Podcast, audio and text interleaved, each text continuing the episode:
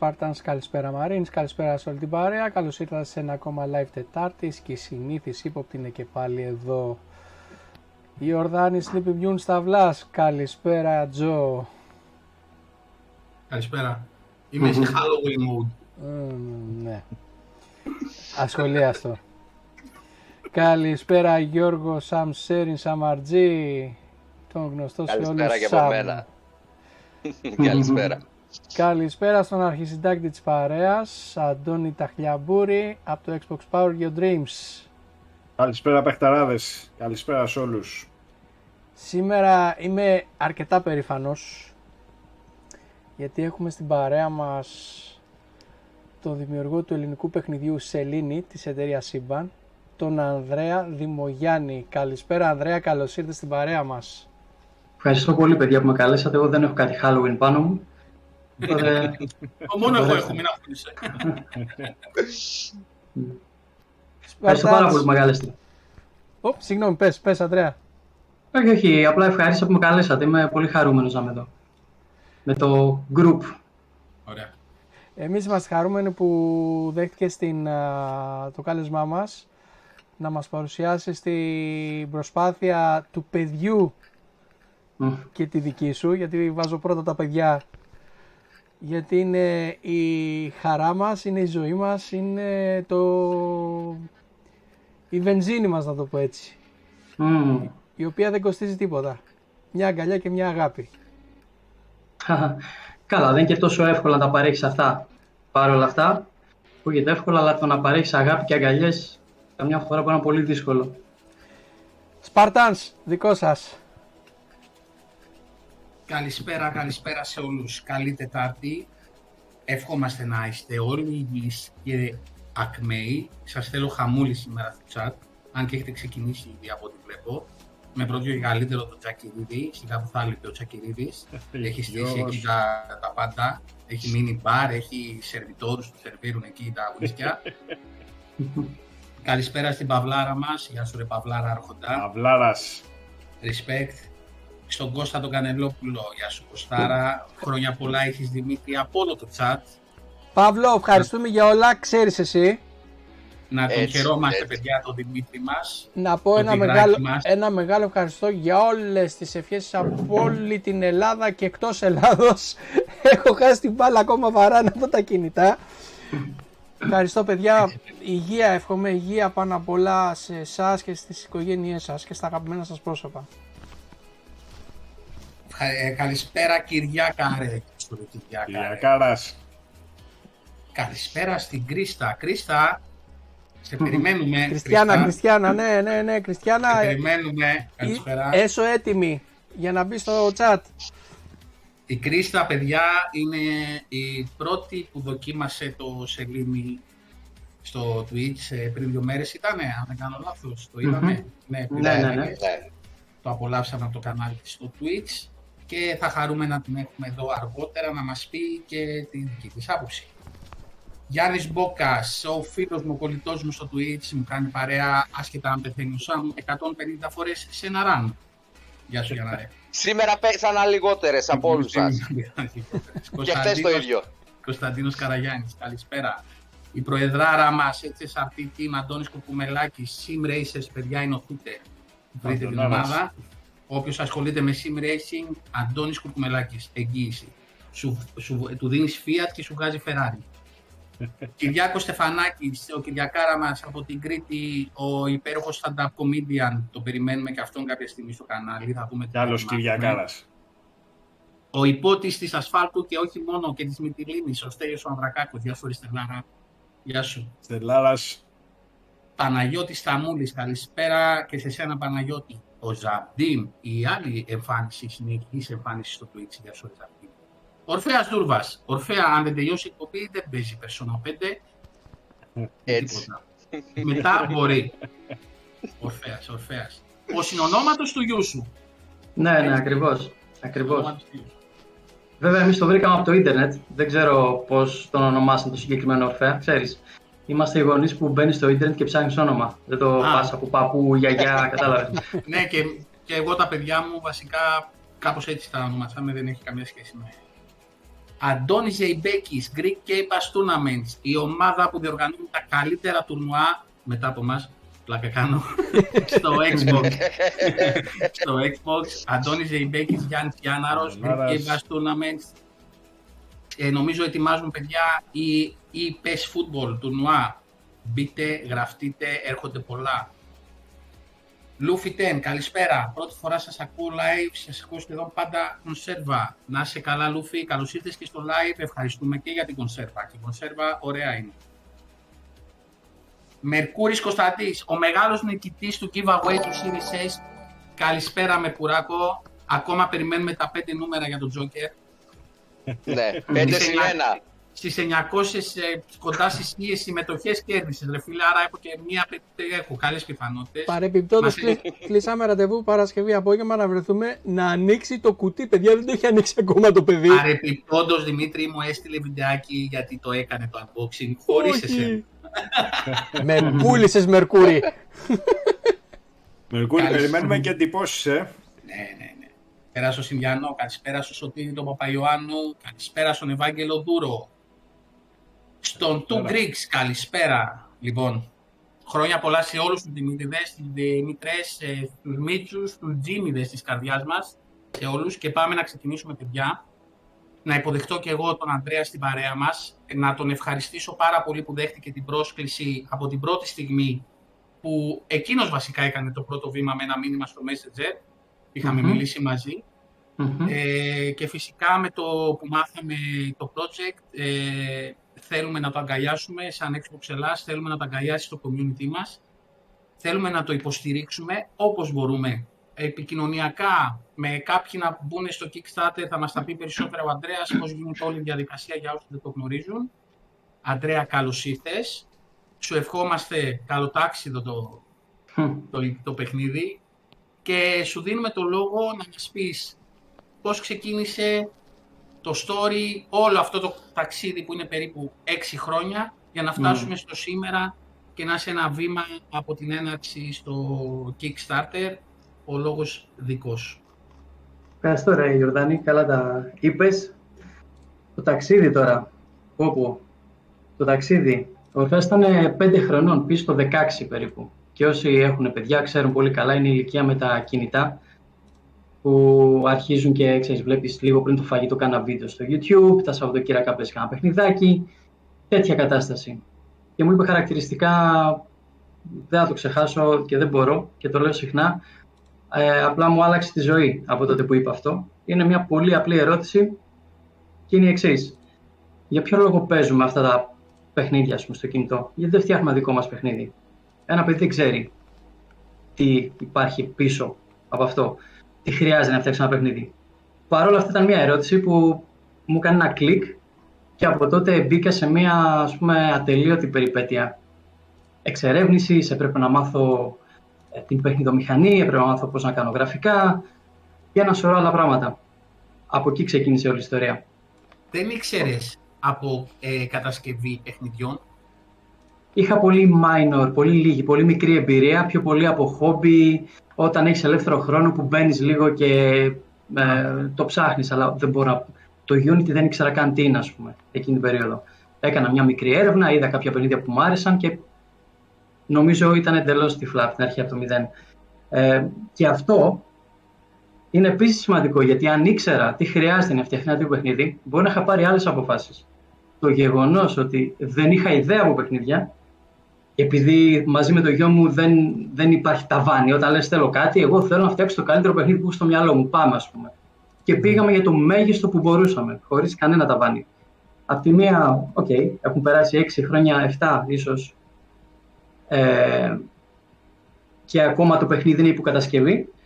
Παρ' όλα αυτά δεν, ε, δεν ρίξαμε το ταβάνι για να φτιάξουμε κάτι που τελειώνει. Θέλουμε να πούμε αυτό ακριβώς που θέλουμε ας πούμε, και ας μας πάρει όσο χρόνο χρειαστεί. Παρ' όλα αυτά, σε κάποια φάση πρέπει να βγει. Και γι' αυτό τώρα έχουμε φτάσει στην κατάσταση του Kickstarter.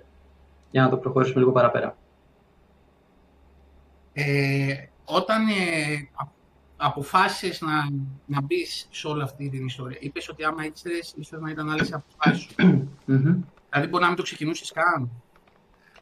Να μην, ε, να μην, το, να μην, να μην το Δεν νομίζω, όχι, όχι. Προσωπικά όχι, δεν το έκανα αυτό, γιατί από τη στιγμή που αποφάσισα να το κάνω αυτό, εκτός από την ιδέα του Ορφέα, να το ξεκινήσουμε, για μένα ένιωσα και λίγο home, που λένε. Ότι ναι. αυτό το project ε, για πολλά χρόνια ε, τριγύριζα στον κόσμο, τέλος πάντων, του, της εργασίας, ας το πούμε έτσι απλά.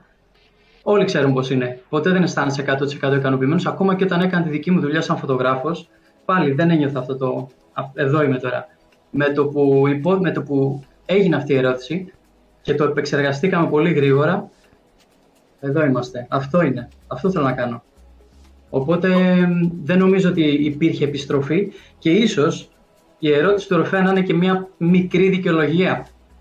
Ε, σαν ε, το, να, να εκμεταλλεύομαι τη σχέση με τον Ορφέα για να κάνω πραγματικά αυτό που θέλω και εγώ ίδιος. Ε, πολύ ωραίο. Πολύ ωραίο. πολύ ωραίο. Πολύ ωραίο Πάρα ναι. πολύ ωραίο. Πολύ ωραίο γιατί ε, να σου πω την αλήθεια μου στα λεγόμενά σου, βλέπω τον εαυτό μου που ναι, ok, okay, είμαι μέσα στη δουλειά, σε μια δουλειά κοντά 22 χρόνια ε, και όντως, ε, δηλαδή να νιώθεις ότι ναι ρε φίλε, αυτό θέλω, είναι μεγάλο πράγμα να, να νιώθεις πολύ ωραία με αυτό που δημιουργείς, γιατί ε, στην ουσία δημιουργείς κάτι αυτή τη στιγμή, το δημιουργείς ναι, ξεκίνησε με το γιο σου, αλλά το δημιουργείς και για κάποιους άλλους ανθρώπους οι οποίοι θα το απολαύσουν ε, στην πορεία. Ε, και αφού έγινε αυτή η ερώτηση και μπήκες στη διαδικασία ε, να ξεκινήσεις, πώς βγήκε το story, το concept, το όνομα, αυτό το...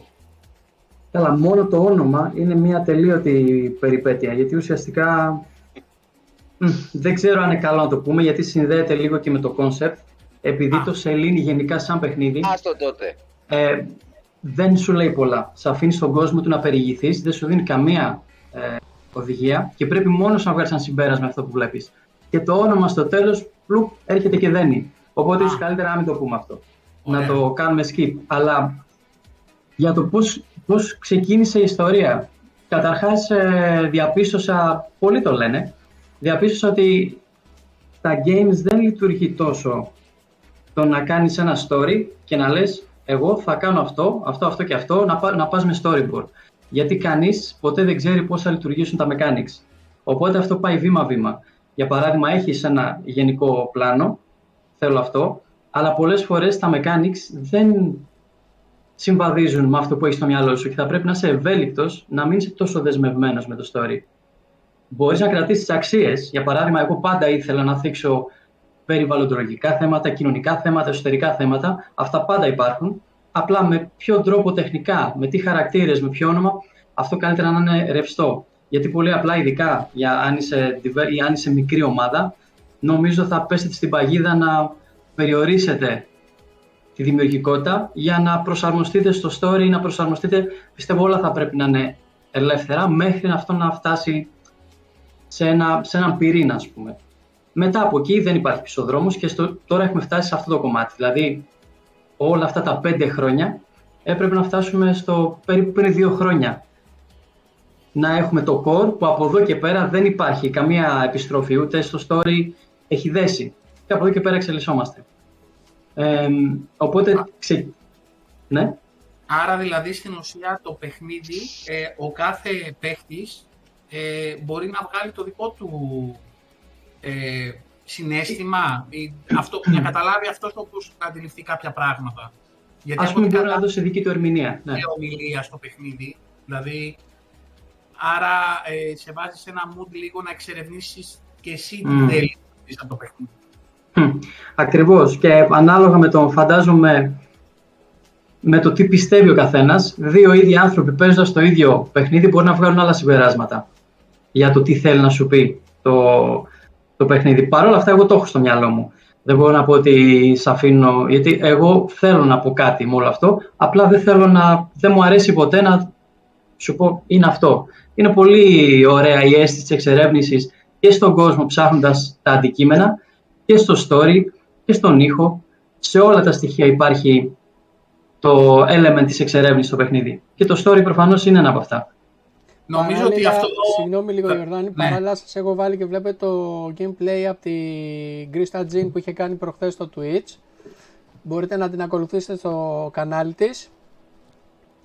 Ναι, Ιορδάνη. Ε, αυ- αυτό που Η είπες Κρι- τώρα... να, να πω για την Κρίστα ότι εκτός από ρεκόρ ε, στην ταχύτητα να το ξεκινήσει, δηλαδή ήταν η πρώτη στον κόσμο ας πούμε, έχει και ρεκόρ διάρκειας του demo, γιατί το έκανε σε τρεις ώρες, ενώ οι περισσότεροι είναι στη μία μισή ώρα. Τα ακούει τώρα αυτό και γελάει, το ξέρω. Ρεκόρ τι, ότι το τράβηξε... Το πολύ τράβηξε δυνατά. λίγο. Το, το τράβηξε λίγο. Είναι ωραίο. Ε, πάνω σε αυτό που έλεγες τώρα με το τέτοιο, ε, νομίζω ότι ταιριάζει πάρα πολύ και με τη δουλειά σου. Γιατί εσύ τραβώντας μια φωτογραφία, Μμμ. Εσύ μπορεί να έχεις στο μυαλό σου κάτι συγκεκριμένο την ώρα που την τράβηξες, αλλά εγώ όταν βλέπω τη φωτογραφία να βλέπω κάτι άλλο. Που εσύ Μμ. δεν. Δηλαδή μου, Ναι, ε, ναι, ναι. είναι σαν ένα πίνακα ζωγραφική. Ο ζωγράφος του γραφίζει κάτι γιατί το νιώθει εκείνη την ώρα, αλλά όταν θα το δω εγώ το έργο τέχνης αυτό, μπορεί να νιώσω κάτι άλλο. Μμ. Ε, Ακριβώς. εξαρτάται από τα Ακρι- βιώματά σου. Ναι, Μμμ. και αυτά τα παιχνίδια γενικά ε, είναι παιχνίδια τα οποία αφήνουν αίσθηση, δηλαδή θα σου αφήσουν κάτι και θα πεις κοίτα, έπαιξα το σελήνι και είναι πολύ ωραίο γιατί αυτό, αυτό και αυτό, δηλαδή θα βρίσκεις στοιχεία που μπορείς να, να δώσεις. Και είναι πολύ, πολύ to the point. Μμμ. Μ' αρέσει, μ' αρέσει Μμ. πάρα πολύ το concept. Και Αυτό που ειδικά είσαι για τη μια φωτογραφία. Ναι, πλατφορμάκιας σκαμμένο που εγώ... Α, πλατφορμάκιας. Και, και ειδικά τέτοιου είδους, έτσι. Έχεις πιάσει, Ακριβώς. έχεις Ακριβώς. πιάσει αδρέα το στυλ του Μμμ. παιχνιδιού κατά 120% που γουστάρει ο Ιορδάνης. πρέπει να έχω γύρω στους 700-800 platform τίτλους για να φανταστείς.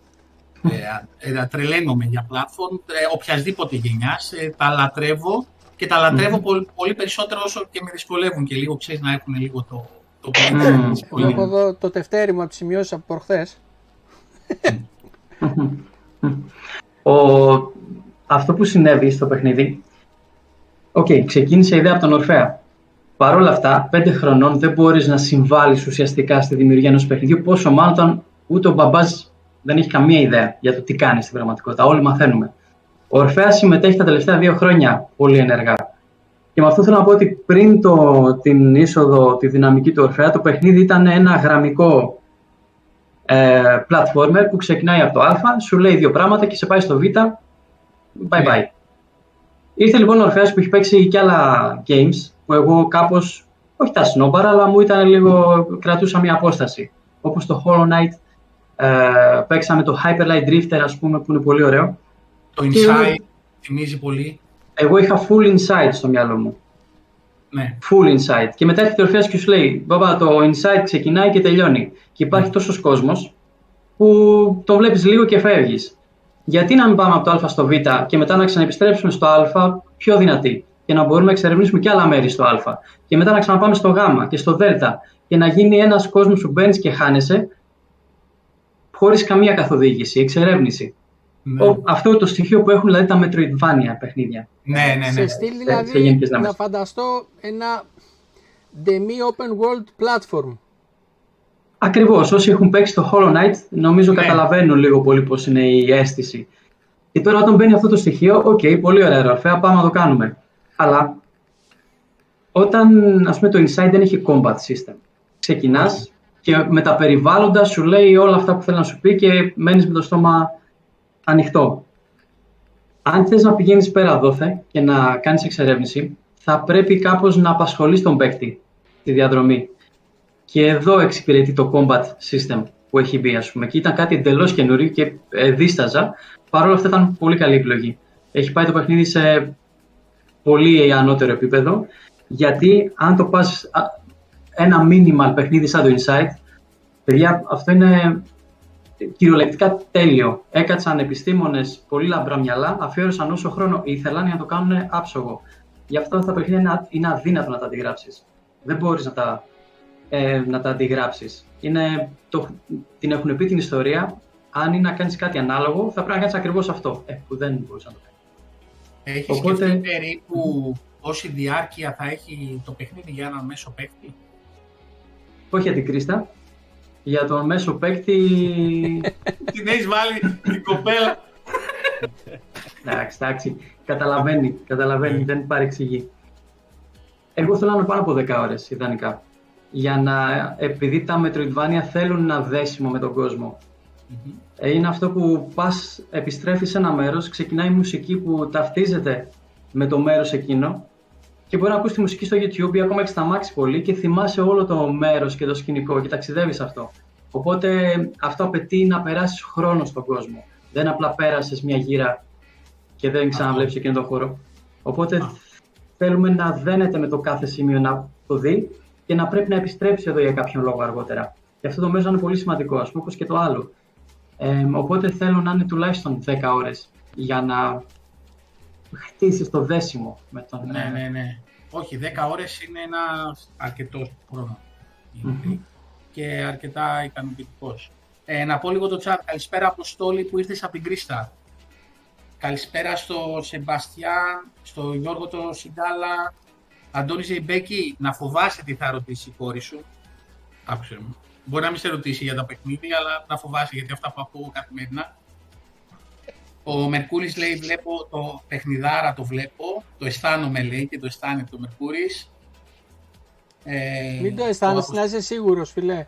Ναι, ναι, το Αποστόλης το είδαμε το live της Τρίστα και αγαπήσαμε το παιχνίδι. Τρίστα συγκινήσε, είμαι συγκινήσε, όλα καλά. Ήμασταν μαζί, σε είδαμε. Ε, η Κρίστα λέει κάτσε λέει, να βγει το παιχνίδι λέει, και θα το ξεψαχνίσω. Μάλλον παραπάνω ώρες. Ε, ο Ευάγγελος, ναι, Κυριάκος, ε, ο Κυριάκος, ε, Limbo, Inside, Little Nightmares, Λατρεία, Καλησπέρα, mm-hmm. Αντρέα. Ε, ναι, ε, ε, ξυπνάει τέτοιες, ε, ξυπνάει τέτοιες μήνες, ε, όσο είδα τουλάχιστον ε, εγώ. Ε, κάτι άλλο ήθελα να ρωτήσω τώρα. Ε, αυτό φαντάζομαι, ε, δεν ασχολείσαι και με τη δουλειά σου κανονικά ή την παράτησες; Έφτασε σε ένα σημείο που δεν γίνεται και τα δύο ταυτόχρονα, για πάρα πολλούς λόγους. Ε, αν θέλω το σελήνη να κυκλοφορήσει, θα πρέπει να ασχοληθώ μόνο με αυτό. Δεν υπάρχει άλλος τρόπος. Γιατί ήδη έχει περάσει πάρα πολύ χρόνος. Οπότε πήρα το ρίσκο να τα σταματήσω όλα. Ε, και τη φωτογραφία και τους γάμους που έκανα σαν φωτογράφος, τα πάντα. Και ό,τι δυνάμεις είχα οικονομικές, να έκανα ένα μικρό πλάνο για να φτάσουμε στο σήμερα ε, να φτιάξω το demo το οποίο θα δείξω προς τα έξω και με αυτό να πορευτώ για ένα Kickstarter. Οπότε, Μεγάλη απόφαση. Πολύ μεγάλη απόφαση. Ναι, πολύ μεγάλη πόσο, πόσο μάλλον ξέρετε, όταν έχεις και παιδί που το κάνει, ουσιαστικά αυτό που έχω κάνει είναι έχω καταστρέψει τη γέφυρα πίσω μου ώστε να μην μπορώ να ξαναεπιστρέψω. Πρέπει να το κάνω, τέλος. Οπότε, γιατί ο πίσω δρόμος, σκεφτείτε, ε, το ξεκινήσαμε τον Ορφέα, Δηλαδή δεν θέλω να, θέλω να το τελειώσουμε μαζί. Ε, θέλω να δώσω το παράδειγμα ότι όταν ξεκινάμε, το τελειώνουμε. Και... Πόσες ώρες την ημέρα περίπου εξοδεύεις ε, πάνω στο, στο παιχνίδι. Δεν ξοδεύω στο παιχνίδι περίπου μισή ώρα την ημέρα. Πιο πολύ σου τρώει τα, 23 ώρες. τα, τα τριγύρω για, το, για το project, ε. Ακριβώς. Είναι, είναι εντάξει, προφανώς ο ύπνος που δεν τον θυσιάζω, γιατί ξέρω ότι τον, ε, με ευνοεί στο να είμαι δημιουργικός κατά τη διάρκεια της ημέρας, αλλά ειδικά τώρα, με αυτή την κατάσταση που γίνεται, με, με το να προβάλλεις το παιχνίδι προς τα έξω, παιδιά, το marketing θέλει πάρα πάρα πάρα πολύ χρόνο, είναι πολύ απαιτητικό και δυστυχώς ή ευτυχώς δεν ξέρω, αλλά πολλές φορές είναι πιο σημαντικό και από το ίδιο το παιχνίδι. Δηλαδή, αν θες αυτό που κάνεις να φανεί, είναι πολύ σημαντικό να το δείξεις προς τα έξω. Γιατί είναι άλλο ταλέντο το να ξέρεις να κάνεις κάτι ωραίο, είτε σαν φωτογράφος, είτε σαν game designer. Το ένα ταλέντο είναι να είσαι καλός δημιουργός, okay, αλλά δεν έχει καμία σχέση με το ταλέντο να βγάζεις χρήματα από αυτό. Είναι εντελώς άλλα πράγματα. Οπότε, αν θες να βγάζεις χρήματα από αυτό που κάνεις, θα πρέπει να κάνεις ή κάποια συνεργασία με ομάδα marketing ή αν το έχεις μόνος και να αφιερώσεις χρόνο, αλλά είναι πολύ σημαντικό κομμάτι το να δείχνεις αυτό που κάνεις προς τα έξω, ειδικά σήμερα, με τον τεράστιο ανταγωνισμό στα games. Ε, επειδή βλέπω τώρα τα social media και επειδή σε έχω και πλέον και φίλος στο facebook, βλεπω το πόσο ποστάρει σε ομάδες ξένες, ελληνικές, Ε, παντού, δηλαδή βλέπω σε οτιδήποτε έχει σχέση με games, θα αποστάρεις βλέπω τα άρθρα ε, και αυτά που είναι τεκμηριωμένα και αυτά που δεν έχουν κάνει έρευνα. Ε, ναι, ναι, ναι. Ε, ε, ελληνική δημοσιογραφία μερικές φορές. Τέλος πάντων, ε, αλλά επειδή βλέπω και από παραδείγματα, αλλά πέρα από ένα game, από δουλειές, ε, επειδή είδα τώρα τον pixel art, τον Αντώνη, τον G που έγραψε, ο οποίος φτιάχνει τα μας ε, φοβερά χειροποίητα στο χέρι όλα, 3D κορνίζες και τέτοια, και πόσο δουλειά έχει ρίξει στο marketing μόνος του για να μπορέσει να μαθευτεί η δουλειά του. Πόσο δουλειά ρίξαμε εμείς όταν ξεκινήσαμε το Γενάρη που ήμασταν 9, 3 άτομα στο YouTube. Για να φτάσουμε τώρα σε αυτό το σημείο και να έχουμε φτάσει 1220 και να ανεβαίνουμε και στο Facebook. Θέλει πάρα πολύ διαφήμιση. Ε, και η σωστή διαφήμιση, γιατί μπορείς να διαφημίσεις με παραπληροφόρηση και πότε, ε, ή με ψέμα ή με οτιδήποτε, αλλά η σωστή διαφήμιση όντως θέλει ώρες, μερικές φορές περισσότερη δουλειά από το ίδιο το προϊόν που θα θέλεις να δείξεις. Ακριβώς. Δηλαδή, να, να σε δεχτούν και να σε αγκαλιάσουν. Ε, από, δεν ξέρω αν μπορείς να πεις περίπου, αλλά ε, πόσο είναι το κόστος για να κατασκευάσεις ένα παιχνίδι τέτοιου τύπου, ε, με, με τη λογική που έχεις εσύ, και ποιος είναι ο ρόλος του Kickstarter σε όλο αυτό, αν μπορείς να, και κάποιοι μπορεί να μην ξέρουν τι είναι το Kickstarter, ε, να μας δώσεις μια ιδέα για ποιο λόγο πας εκεί και τι ε, περιμένεις από το Kickstarter. Το κόστος. Το κόστος. Είναι ερώτηση πολύπλοκη, γιατί αν είναι για μένα, για μένα είναι ένας καλός μισθός, γιατί θα μπορούσα να έχω μια πολύ καλή δουλειά, επί 12 μήνες, επί 5 χρόνια. Αυτό είναι ένα κόστος, για παράδειγμα. Παρ' όλα αυτά, δεν είναι μόνο αυτό, γιατί εγώ είχα την τύχη, το ταξίδι της ζωής μου, να με περάσει από όλα τα στάδια που χρειάζονται. Για παράδειγμα, το ταξίδι της φωτογραφία, ξέρω το Photoshop, οπότε ξέρω και τα 2D, ξέρω να κάνω λίγο και τα γραφικά των marketing ξέρω να κάνω editing για βίντεο, οπότε μπορώ να κάνω και το trailer μόνος μου. Ε, και ένα σωρό άλλα τέτοια μικρά πράγματα που ήρθαν σε αυτό το σημείο να δέσουν σαν να κούμπουσαν όλα μαζί. Οπότε είναι μόνο αυτό. Ε, εξαρτάται από το ταξίδι του καθενός και τι ξέρει ήδη. Προσωπικά ναι. δεν προτείνω να ακολουθήσω το δικό μου δρόμο γιατί είναι πολύ πολύ δύσκολος και πρέπει πραγματικά να το θέλεις πολύ και πρέπει να θυσιάσεις και να και είναι και λίγο μοναχικός δρόμος. Αν είσαι άτομο που το αντέχει, οκ. Αλλά εγώ προτείνω να συνεργάζονται μικρές ομάδες και να το καταφέρνουν. Ok, okay, εγώ προφανώς τον γιο μου, αλλά ο Ορφέας επειδή είναι τώρα 11 και τις καθημερινές έχει σχολείο, δεν μπορώ να τον πιέζω πάμε να κάνουμε αυτό, πάμε να κάνουμε εκείνο και θέλω γι' αυτό να είναι κάτι που του δίνει ευχαρίστηση. Οπότε δεν είναι ακριβώς ο συνεργάτης ναι. που θα δουλέψει ε, για το παιχνίδι, για το πάμε μαζί μπροστά. Είναι απλά το το μυαλό από πίσω που με εμπνέει κατά κάποιο τρόπο. Ξέρει και τεχνικά και προφανώς βοηθάει, αλλά όλο αυτό δεν έχετε με κάποια ατζέντα για αυτόν για την καριέρα του, είναι απλά να του αρέσει. Ε, οπότε το κόστο. δεν, είναι... είναι μόνο οικονο... δεν είναι μόνο οικονομικό. Ακρι... Το... Τελικά, εν τέλει, το οικονομικό είναι το λιγότερο κόστος από όλο αυτό. Ναι. Για μένα ναι. το, κόστος, το κόστος είναι, αν εγώ το σταματήσω αυτό, θα είμαι δυστυχισμένος. Οπότε αυτό είναι το κόστος. Ε, για, για, για μένα ουσιαστικά ε, ήρθα προς τα δω, θα το έκανα ό,τι και, να, ό,τι, ό,τι και να χρειαζόταν θα το έκανα για να φτάσω εδώ. Οπότε θα πρέπει να, ε, να λαμβάνεις υπόψη και το χαρακτήρα σου, ε, πώς μεγάλωσες, ποιους έχεις τριγύρω, που ζεις, με ποιους, όλα αυτά μετράνε για κάτι τέτοιο. Είναι πολύ πολύ δύσκολο να κάνεις με το παιχνίδι. Αλλιώς όλοι θα έκαναν, πεις αλλά είναι, μπαίνεις σε ένα τεράστιο. Ε, πας να σκαρφάλεις ένα τεράστιο βουνό που δεν βλέπεις καν που είναι η κορυφή. Απλά ξεκινάς τυφλά, πιστεύοντας ότι κάποτε θα δεις, ξέρω εγώ, το, την κορυφή. Δεν ξέρω αν το αντέχεις. Ε, και δεν είναι μόνο αυτό. Είναι και όταν φτάσεις στην κορυφή τελικά όλο αυτό θα σου δώσει πίσω τον υδρότα σου. Δηλαδή. Ακριβώς. Ακριβώς. Και εκεί μπαίνει το marketing μετά που για να μην ναι. πετάξεις τα σκουπίδια ό,τι έχεις κάνει και να το προστατέψεις, κάνεις σωστό marketing όπως είπες, χωρίς να πουλάς την ψυχή στον διάβολο. Ναι. Ε, το πιο σημαντικό είναι αυτό.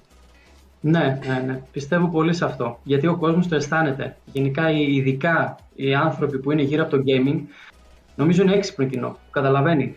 δεν μπορείς να το κοροϊδέψεις, ούτε να του πεις μαρκετινίστικα, ξέρεις, ε, αυτό και super wow, κίτρινη μεγάλη ταμπέλα, αγόρασέ με. Νομίζω αυτά δεν περνάνε στο gaming πολύ. Θα πρέπει να είναι αληθινό αυτό που βγαίνει και το αισθάνονται όταν είναι. Πρέπει να πείσεις. Με τη δουλειά σου πρέπει να πείσεις.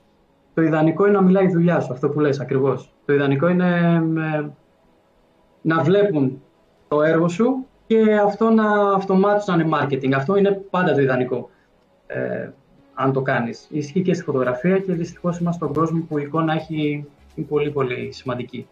Τώρα το Kickstarter. Το Kickstarter είναι μια πλατφόρμα ε, συμμετοχικής χρηματοδότησης, έτσι λέγεται. Ουσιαστικά κάποιος χρηματοδοτεί το όνειρο κάποιου με αντάλλαγμα ένα αντίγραφο από το προϊόν. Για παράδειγμα, αν κάποιος πιστεύει ότι το σελήνη θα θέλει να γίνει πραγματικότητα, ακολουθεί το project. Όταν το project δημοσιευθεί θα μπορέσει να συμμετάσχει με ένα ποσό, το οποίο θα είναι, μια, θα είναι σαν να αγοράσει το σελήνη με έκπτωση για την ημερομηνία που θα κυκλοφορήσει. Παρ' όλα αυτά, για μένα το πιο σημαντικό είναι η ηθική ικανοποίηση ότι συμβάλλεις σε κάτι που εσύ θεωρείς ότι έχει αξία. Και γενικά είναι πολύ ωραίο το Kickstarter λόγω αυτού, όχι μόνο για παιχνίδια. Πολλά σημαντικά και ωραία projects έχουν προκύψει από εκεί και πλέον έχει έρθει και στην Ελλάδα, για όσοι δεν το γνωρίζουν. Κάποτε δεν μπορούσες να κάνεις project από το Kickstarter στην Ελλάδα. Το τελευταίο ναι, χρόνο. Ναι, ναι, δεν σε, δε σε άφηνε, ναι. Ακριβώς. Το τελευταίο χρόνο έχει έρθει στην Ελλάδα και τα παιδιά βοηθούν πάρα πολύ. Ε, υπάρχει support team που σε καθοδηγούν για να το προχωρήσεις. Ε, και πιστεύω για όλους τους νέους που κάνουν κάτι, όχι μόνο games, μπορεί να είναι μια ταινία μικρού μήκους, μπορεί να είναι ένα κόμικ, οτιδήποτε, είναι ίσως αξίζει να ρίξουν μια ματιά. Βέβαια, θα πρέπει να πω ότι δεν είναι εύκολο. Το Kickstarter από μόνο του είναι μια κανονική δουλειά που πρέπει να αφιερώσεις τουλάχιστον ένα εξάμεινο πριν να αρχίσεις να το προμοτάρεις. Γιατί ουσιαστικά δεν είναι. Κανείς δεν σου δίνει λεφτά χωρίς λόγο. Δεν βάζεις το project σου και ο κόσμος σου δίνει λεφτά. Εσύ βρίσκεις το κοινό που θα σε χρηματοδοτήσει πιστεύοντας σε σένα. Οπότε δεν είναι εύκολη διαδικασία. Παρ' όλα αυτά υπάρχει εκεί. Υπάρχει. Όσοι δεν έχουν άλλες λύσεις χρηματοδότησης μπορούν να το κοιτάξουν. Ε, παιδιά, στο καρφιτσωμένο μήνυμα είναι το link. Πατήστε ένα follow ε, πάνω στο project, ώστε να ενημερώνεστε για οποιαδήποτε αλλαγή γίνεται και όποιος θέλει στην πορεία να κάνει support, γιατί στην ουσία support είναι, ε, για να πραγματοποιηθεί ε, αυτό το project. Ο Γιάννης ρωτάει, Αντρέα, αν το παιχνίδι θα έχει ελληνικά; το παιχνίδι δεν θα έχει καμία γλώσσα. Όπως είπαμε, δεν θα υπάρχει ούτε κείμενο, ούτε, ούτε ομιλία. Είναι όλα με γλώσσα σώματος, με τα περιβάλλοντα, ε, χρώματα, ήχους. Ε, αυτή είναι η γλώσσα του παιχνιδιού, οπότε εγώ όμως το σκέφτομαι ελληνικά, όλο το παιχνίδι. Δηλαδή, όταν, όταν... Για το μενού δεν υπάρχει, είναι όλα με διεθνή σύμβολα. Δεν υπάρχει κανένα κείμενο. Πολύ έξυπνο. Πανέξυπνο. Ναι. Φυσικά αυτό είναι πολύ δύσκολο να το στηρίξει μέχρι το τέλος και το, το κράτησα και για λόγους marketing γιατί με αυτόν τον τρόπο το παιχνίδι έχει απήχηση παράδειγμα στο Steam δεν περιορίζει σε συγκεκριμένες χώρες, είσαι σε όλο τον κόσμο και πιστεύω θα βοηθήσει. Παρ' όλα αυτά δεν ήθελα να δεσμευτώ με κάποια γλώσσα και το story είναι τέτοιο. Είμαστε σε ένα μέρος που δεν έχουμε ιδέα τι είναι. Εμένα θα με ξενέρω, να το πω έτσι προσωπικά, αν έμπαινε μία γλώσσα, όποια και να ήταν αυτή. Είναι, ε, ας πούμε, όταν επικοινωνεί η τεχνητή νοημοσύνη με μια άλλη τεχνητή νοημοσύνη, να το πούμε έτσι, μιλάνε με τη γλώσσα των υπολογιστών που εμείς δεν την καταλαβαίνουμε. Οπότε πολλές φορές δεν χρειάζεται να λένε πράγματα μεταξύ τους. Και δεν υπάρχει γλώσσα. Ε, θα υπάρχει port και σε κονσόλες. Πού θα βγει το παιχνίδι, ρωτάει ο Γιάννης. Γιάννη, ιδανικά ναι. Αυτό θα εξαρτηθεί από το πώς θα πάει, στο, πώς θα πάει η καμπάνια στο Kickstarter. Το Kickstarter έχει έναν βασικό στόχο που λες εγώ θέλω τόσα χρήματα για να βγάλω το game στο Steam και στο Steam Deck ας πούμε. Αν όμως, αν πέσω τα πιάνουμε αυτά σε 5 μέρες και έχουμε άλλες 30 μέρες να τελειώσει η καμπάνια. Οπότε εκεί βάζεις έξτρα στόχους. Παιδιά, πάμε για άλλα τόσα για να κάνουμε port στις κονσόλες. Και αυτά λέγονται τα stretch goals. Και οι κονσόλες είναι, είναι stretch goals στο Steam, οπότε αν πιάσουμε τον βασικό στόχο, μετά πάμε για τις κονσόλες. Ευελπιστώ να τον πιάσουμε γιατί θέλω πάρα πολύ το παιχνίδι να κυκλοφορήσει ειδικά στο, στο Switch. Ναι, νομίζω με το Switch... ε, Θα τέριαζε γάντι. Μμ. Είναι, λίγο, είναι λίγο πρόκληση για τεχνικά το Switch είναι λίγο αδύναμο για το σελήνη. Παρ' όλα αυτά δεν είναι μη εφικτό. Έχει μεγάλη διαφορά στον κώδικα μεταξύ PC, Xbox, α, γενικά στις κονσόλες και στο PC. Όχι ιδιαίτερα. Το Unity γι' αυτό είναι τόσο δημοφιλές, γιατί στο, στο κάνει πολύ εύκολο. Σου κάνει εύκολη τη διαδικασία του να κάνεις ένα build, όπως λέγονται, για κάποια πλατφόρμα. Με ελάχιστη δουλειά. Παρ' όλα αυτά, δεν είναι ελάχιστη δουλειά, γιατί θα πρέπει να τεστάρεις, να δεις ότι όλα δουλεύουν. Για παράδειγμα, το, όταν εγώ φτιάχνω τώρα το παιχνίδι, δεν προβλέπω το τι περίεργο μπορεί να κάνει κάποιος στο, τηλε- στο controller του PlayStation. Ε, εμ, οπότε μπαίνεις να κάνεις κάποιες έξτρα παρεμβάσεις ε, αν κάποιος προσπαθεί να το μπλέξει ή να το μπερδέψει κάνοντας αυτούς τους συνδυασμούς που δεν υπάρχουν σε, στον υπολογιστή για παράδειγμα. Α- αυτό το καταλάβαμε με την ε, έναρξη του Cyberpunk που όταν είχε βγει παράλληλα PC και κονσόλες, το PC δεν είχαν σχεδόν ελάχιστα προβλήματα και στις κονσόλες ε, όλοι γκρινιάζαμε. Δεν μπορούσαμε να παίξουμε καθόλου. Στις παλιάς γενιάς κυρίως είχε προβλήματα. Ναι. Μμμ. Αυτό ήταν ένα κακό παράδειγμα πώς να κάνεις ένα release αυτό το παιχνίδι γενικά. Ναι, αυτό ήταν, ήταν είναι, είναι φάρο. Το Cyberpunk Ναι. είναι Παράδειγμα προς αποφυγή ήταν αυτό. αποφυγή, προς αποφυγή. Και κρίμα γιατί το παιχνίδι είχε... είναι καλό, έχει, έχει, καλό. έχει κάτι. Ε, Λε- Δικαιώθηκε ένα χρόνο μετά Α, στην ναι. ουσία. Τώρα δικαιώνεται. Που διορθώθηκε. Ναι, ναι, ναι. Δεν είναι μόνο τα bugs, πιστεύω ότι είχε και άλλα λάθη στο design. Παρ' όλα αυτά ήταν τόσο... Είναι και ο Κιάνου, είναι όλα που μετράνε. Α- Αυτό που λέει ο Ορφέας ε, από το στόμα μου το πήρε κυριολεκτικά. Έχεις σκεφτεί να επικοινωνήσεις με το ID at Xbox, δεν ξέρω αν το γνωρίζεις. Με το όχι, δεν το γνωρίζω. Όχι. Το ID at Xbox είναι ένα πρόγραμμα της Microsoft το οποίο υποστηρίζει ανεξάρτητους developer να κάνουν publish το παιχνίδι τους. Μμ. Ε, και από εκεί έχουν βγει ε, διαμάντια και διαμάντια από indie developers Μμμ. ε, τα οποία ε, δεν ξέρω αν ξέρεις το Hellblade. Το, Ναι, ναι. το, το Βέβαια, Hellblade ναι. ξεκίνησε με τέσσερα άτομα, ε, είχε ξεκινήσει μέσα από το ID at Xbox, βγήκε στην κυκλοφορία και από εκεί η Microsoft τους πήρε, ε, τους αγκάλιασε Μμ. τους έβαλε με ναι. Είναι, δεν ξέρω αν πρέπει να το κοιτάξεις. Ε, μπορώ να σου στείλω πληροφορίες ε, γι' αυτό. Ε, πιστεύω ότι μία κρούση κακό δεν θα σου έκανε, ε, Μμμ. παρά μόνο καλό. Υπο- Έχει ξοδέψει, Αντώνη, πόσο ήταν που έβγαλαν πριν τρεις μήνες; Ε, 3,6 δισεκατομμύρια δολάρια μόνο για τους... ε, Πάρα πόσο πολλά. ήταν. Αυτά τα, τους αριθμούς δεν τους θυμάμαι, αλλά τα νούμερα ζαλίζουν. από όλο τον κόσμο, ανεξάρτητους developer, ώστε να μπορέσουν να, ε, να προμοτάρουν το, να, να κάνουν το παιχνίδι self-publish. Δεν τους ενδιαφέρει να το βγει στο Xbox. Μμμ. Απλώς θα Μμμ. βγει και στο Xbox, έτσι. δηλαδή, Έχω τα μάτια μου ανοιχτά, παιδιά. Δεν αποκλείω κάτι, ούτε είμαι αρνητικός. Θα σου Ε. στείλω τα contact forms ε, και θα σου στείλω και ένα email που μπορείς να επικοινωνήσεις απευθείας ε, μαζί τους, γιατί Μμμ. πιστεύω ότι ίσως μπορέσεις να βγάλεις κάτι ακόμα από εκεί. Ενδιαφέρον, φυσικά. Ναι, ναι. Ναι, ναι, ναι. Ε, καλησπέρα σε όλα τα παιδιά που μπήκαν τώρα. Ε, καλησπέρα στο Ιάκο από την εξωτική Σουηδία. Γεια σου ρε Ιάκο. Κυριάκαρος, δεν θα ξεχάσω το Ape Odyssey. Φίλε, το Ape Odyssey δεν το ξεχνάει κανείς. Ναι. Καλησπέρα στο Χρήστο. Χρόνια πολλά στον Δημήτρη. Εύχεται Ευχαριστώ, Χρήστο να μου. σου με- Ε, ο Γιάννης ο Μπόκας, εστί beta testers, ξέρεις λέει που θα μας βρεις. ναι, ναι, Γιάννη. Καλησπέρα στο Γιάνναρο. Ωραίο δώρο σου πήραν, Γιάνναρε. Καλορίζικο το Elite Series. Ωραίο, καλορίζικο, καλορίζικο.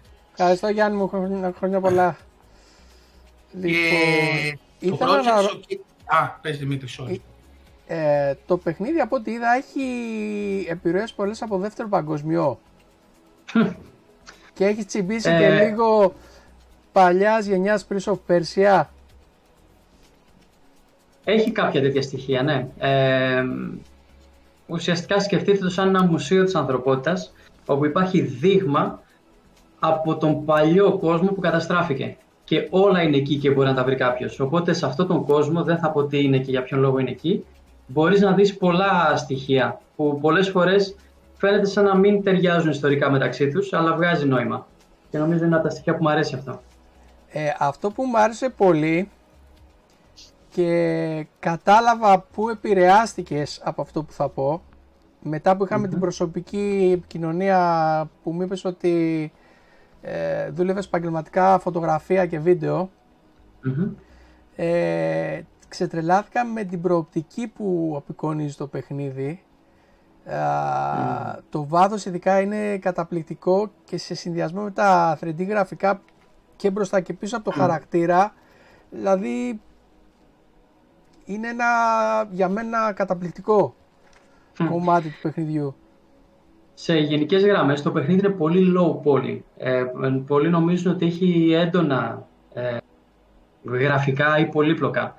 Είναι όλα θέμα φωτισμού και αυτό που, που μόλις είπες είναι σημαντικό γιατί η προϊστορία μου σαν φωτογράφος ε, μου είχε έναν μπούσουλα στο πώς να το χειριστώ όλο αυτό και είναι αρκετά δύσκολο, δεν είναι τόσο εύκολο γιατί ε, ένα από τα μεγαλύτερα προβλήματα στο design που είχα είναι στο πώς να έχω ένα σκοτεινό παιχνίδι ε, Παρ' όλα αυτά ο παίκτης να είναι πάντα φωτεινός. Και αυτό είναι πάρα πολύ δύσκολο. Δεν είναι τόσο εύκολο όσο ε, ακούγεται.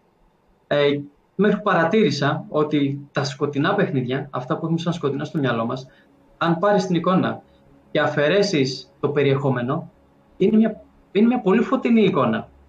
Δηλαδή συνήθως οι σκοτεινές, ε, οι σκοτεινές ταινίες, οι, στην πραγματικότητα αν παρατηρήσεις, είναι πάρα πολύ φωτεινές, δεν είναι καθόλου σκοτεινές. Οπότε είναι, υπάρχει τεχνική πίσω από αυτό, ε, την οποία κάπως την προσπαθώ να την εφαρμόσω. Μα σε ένα παιχνίδι που δεν υπάρχει ομιλία, δεν υπάρχει κείμενο, ο μόνος τρόπος για να δεσμεύσεις το θεατή είναι με ήχο και εικόνα. Δεν γίνεται Ακριβώς. Δηλαδή θα πρέπει να τον δεσμεύσεις να κοιτάει, να μην βαρεθεί. Ωραία. παράδειγμα τελευταίο ήταν το Scorn. Ξέρω αν το είδες. Ναι, ναι, ναι, ναι, βέβαια. βέβαια. Το Scorn ε, το παίξαμε κι εμείς ε, live. Έξι, έξι ώρες μας πήρε να το τελειώσουμε. Δεν άκουγες ομιλία. Δεν Ήταν όλα θέμα ακουστικής και της ατμόσφαιρας που κολούσε η μουσική με αυτό που έβλεπες. και αυτό σκοτεινό παιχνίδι, έτσι, ναι. που λέει ο Ανδρέας. Εμείς το χαρακτηρίσαμε ναι, ναι. έργο, έργο τέχνης, δηλαδή δεν μας ένοιαζε ούτε το gameplay, ότι δεν είχε gameplay, ήταν lack of gameplay. Και δεν ήταν, δεν ήταν χώρος πλάτερ που λέγανε... Ναι. Έχει κάτι ιδιαίτερα βέβαια, εντάξει. ατμοσφαιρικό που για έξι ώρες το πήραμε σε ρί, Ανδρέα, και το τερματίσαμε, το ξεκινήσαμε και το τερματίσαμε σε έξι ώρες γιατί δεν μας άφηνε να, να, το, να το αφήσουμε. Μας άρεσε τόσο πολύ η ατμόσφαιρα. Δεν χρειαζόταν να πει τίποτα ο developer, τα έλεγε όλα με αυτά που βλέπαμε με την εικόνα. Και ναι. είναι, αυτό, είναι αυτό, η εικόνα και ο ήχος.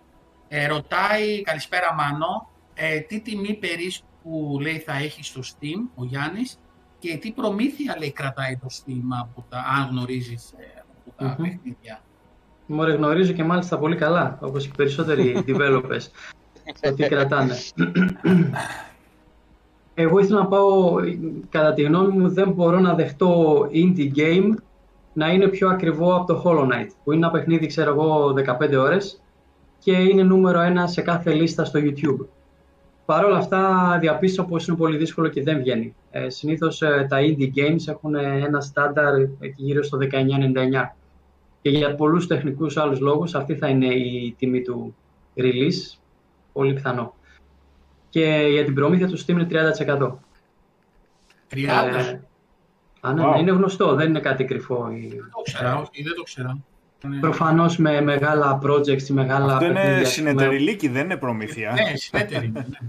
Παιδιά, σκεφτείτε να έχεις το 30% ε, από κάθε παιχνίδι που κυκλοφορεί. Ναι, αλλά σου λέει, σου δίνω πόσο κόσμο που μπορεί να.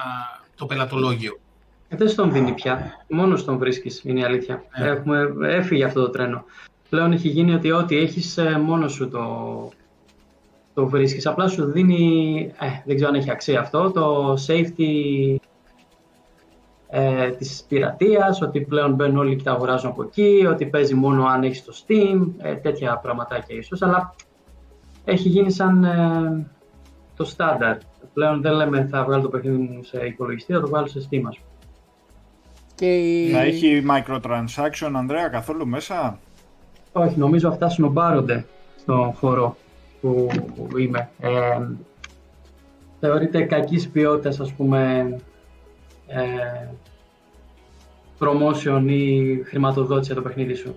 Ξέρω εγώ, σκέψου να βλέπεις μια ταινία, να βλέπεις το Matrix και να σου λέει να δεις την επόμενη σκηνή πρέπει να πληρώσεις, ξέρω εγώ. Ή να... Και προσωπικά δεν το συμπαθώ.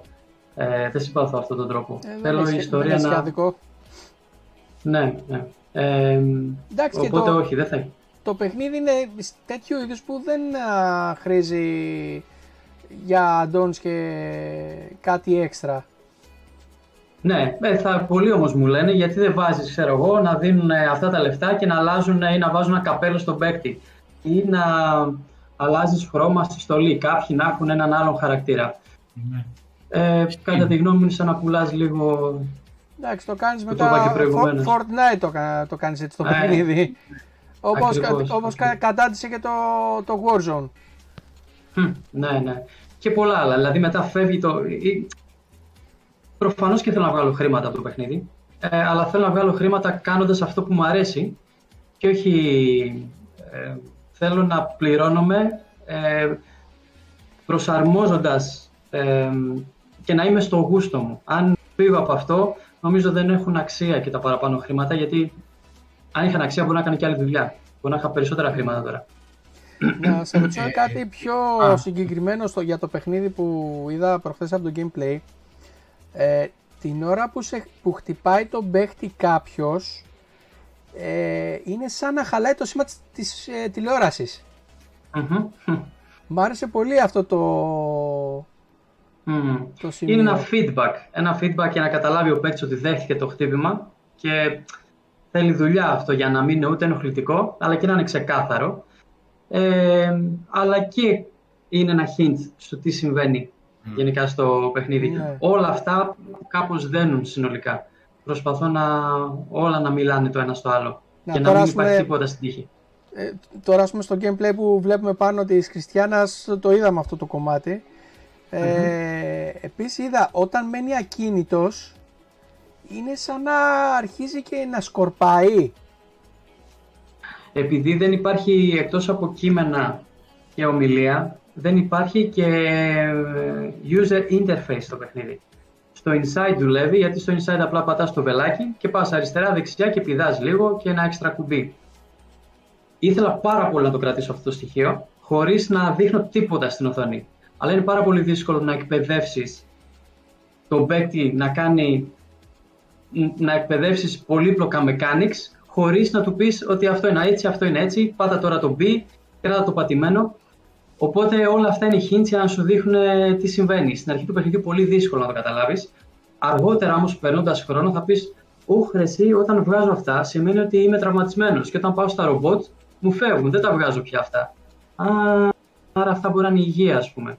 Ναι. Οπότε θυσιάζω αυτόν που θα φύγει επειδή δεν του λέω ξεκάθαρα εκείνη τη στιγμή τι να κάνει και επενδύω στο, στην επιβράβευση αυτού που θα επενδύσει χρόνο ο ίδιος για να εξερευνήσει το παιχνίδι.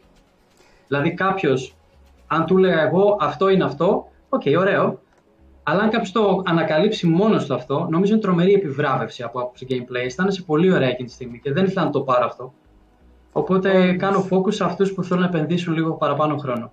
Είχα Αυτό, ε, Δημήτρη, sorry, Ναι, είναι ναι. αυτό που τώρα είναι σαν ε, να είμαστε στο stream με το Sam, με το Scorn και μετά από τρεις ώρες να κατάλαβα πώς γίνεται το στυλ. Ότι μπορώ να χιλαριστώ. δεν είχα, κα- δεν είχα κα- και λέω, ρε, κοίτα, ανακάλυψα το χείλ. Ήταν ε, μεγάλη επιβράβευση για τον εαυτό μου ότι το κατάλαβα εκείνη τη στιγμή. Γιατί έχω Ναι, και ναι. μην βλέπω tutorial, να μην βλέπω κουμπιά.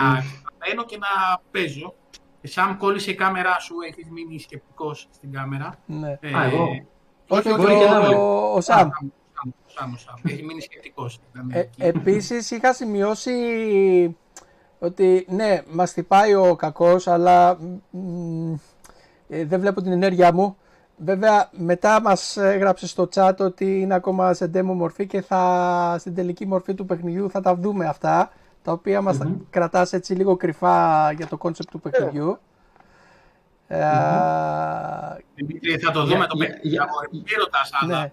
ναι, όχι, δεν το λέω να μας το πει, ε, απλά το αναφέρω, γιατί βλέπουν τα παιδιά σου τώρα το gameplay ότι είναι λιγάκι σε εισαγωγικά φτωχό, ε, στη, σαν οθόνη, αλλά θα προσθεθούν πράγματα μετά από ό,τι κατάλαβα αυτά που μας έδωσες. Και μ' άρεσε επίσης ένα τελευταίο, ότι σε περίπτωση που ξεχάσεις κάτι από προηγούμενα κομμάτια στις πίστες, ότι μπορείς να ξαναγυρίσεις και να το προσθέσεις, να το ξανακάνεις. Το είπες στην αρχή. Mm-hmm. το έδωσε την ιδέα, γιατί να πάμε από το α το β και πίσω ναι, στο α. δηλαδή μ' άρεσε, μ' άρεσε πολύ και αυτό. Εγώ άλλο ήθελα να ρωτήσω, το Kickstarter, να γυρίσω πίσω εκεί, ε, πόση διάρκεια έχει, ένα μήνα, είναι, θα τρέχει το project. Το Kickstarter σου δίνει την επιλογή να διαλέξεις εσύ πόσες μέρες θέλεις, από νομίζω 15 μέχρι 60. Έρευνες λένε ότι το κατάλληλο είναι 30 με 35 μέρες περίπου. Νομίζω εγώ θα πάω με εκεί γύρω στους 34 ε, ή ίσως 33 η ηλικία του Χριστού. Νομίζω καλό Πολύ ωραίο. Και εφόσον μαζευτεί το ποσό το οποίο εσύ χρειάζεσαι για να συνεχίσεις ε, στην ουσία, ε, πάλι θα συνεχίσεις μόνος σου, ε, βλέπεις μπροστά ίσως να αποκτήσεις βοήθεια; Η αλήθεια είναι ότι θα ήθελα να είναι ένα project ε, της ποιότητας μιας ομάδας ή τέλος πάντων πολλών εμπλεκομένων και όχι της ποιότητας 1,5 developer, δηλαδή εγώ και ο Ορφές. Ε, οπότε σίγουρα ε, θα εμπλέξω και άλλα άτομα ο πρώτος στόχος, ok, okay, δεν θα πω ψέματα, καλύπτει τα δικά μου έξοδα ώστε να μπορώ να τελειώσω με τους ρυθμούς που πάω. Παρ' όλα αυτά, αν να πάμε για κονσόλες, αν είναι να βάλουμε κάποια ίσως έξτρα πραγματάκια, ενδεχομένως να αυξηθεί λίγο το release date, να πάει λίγο πιο μπροστά. Παρ' όλα αυτά, μπορούμε να πάρουμε το εντελώς, ξέρω εγώ, παραπάνω από το μέγιστο για το παιχνίδι. Οπότε, αν το Kickstarter πάει παραπάνω από όσο προσδοκώ, σίγουρα θα εμπλέξω και άλλα άτομα. Δεν νομίζω είναι πολύ σημαντικό να δουλεύεις με ομάδα. Και μετά από πόσο καιρό υπολογίζεις το release, αφού ολοκληρωθεί το Kickstarter; Νομίζω ίδια περίοδο του χρόνου θέλω το παιχνίδι να έχει κυκλοφορήσει. Δηλαδή Α, Νοέμβριο του 2023, ναι, ναι. Και για πολλούς λόγους, γιατί πολλές φορές και έτοιμο να είναι ένα παιχνίδι, που δεν συμβαίνει αυτό ποτέ, δεν σημαίνει ότι βγαίνεις όποτε θες, δεν κυκλοφορείς όποτε θες εσύ. Ψάχνεις να βρεις τρύπες, ειδικά αν είσαι indie παιχνίδι, ναι. γιατί σε τρώνει μεγάλοι καρχαρίες ε, καλά παραθυράκια για τα μικρά projects, να το πω έτσι. Ο Νοέμβριος είναι μια καλή περίοδος και μετά είναι ο Φεβρουάριος για κάποιο λόγο. Συνήθως αυτούς τους δύο μήνες ε, γίνονται τα, βγαίνουν έξω τα indie παιχνίδια, είτε σε Kickstarter μορφή, ή σε Early Access ή και Full Release. Ε, οπότε αυτούς, δηλαδή αν χαθεί του χρόνος με ο Νοέμβρης, αναγκαστικά θα πάμε για Φεβρουάριο. Ωραία.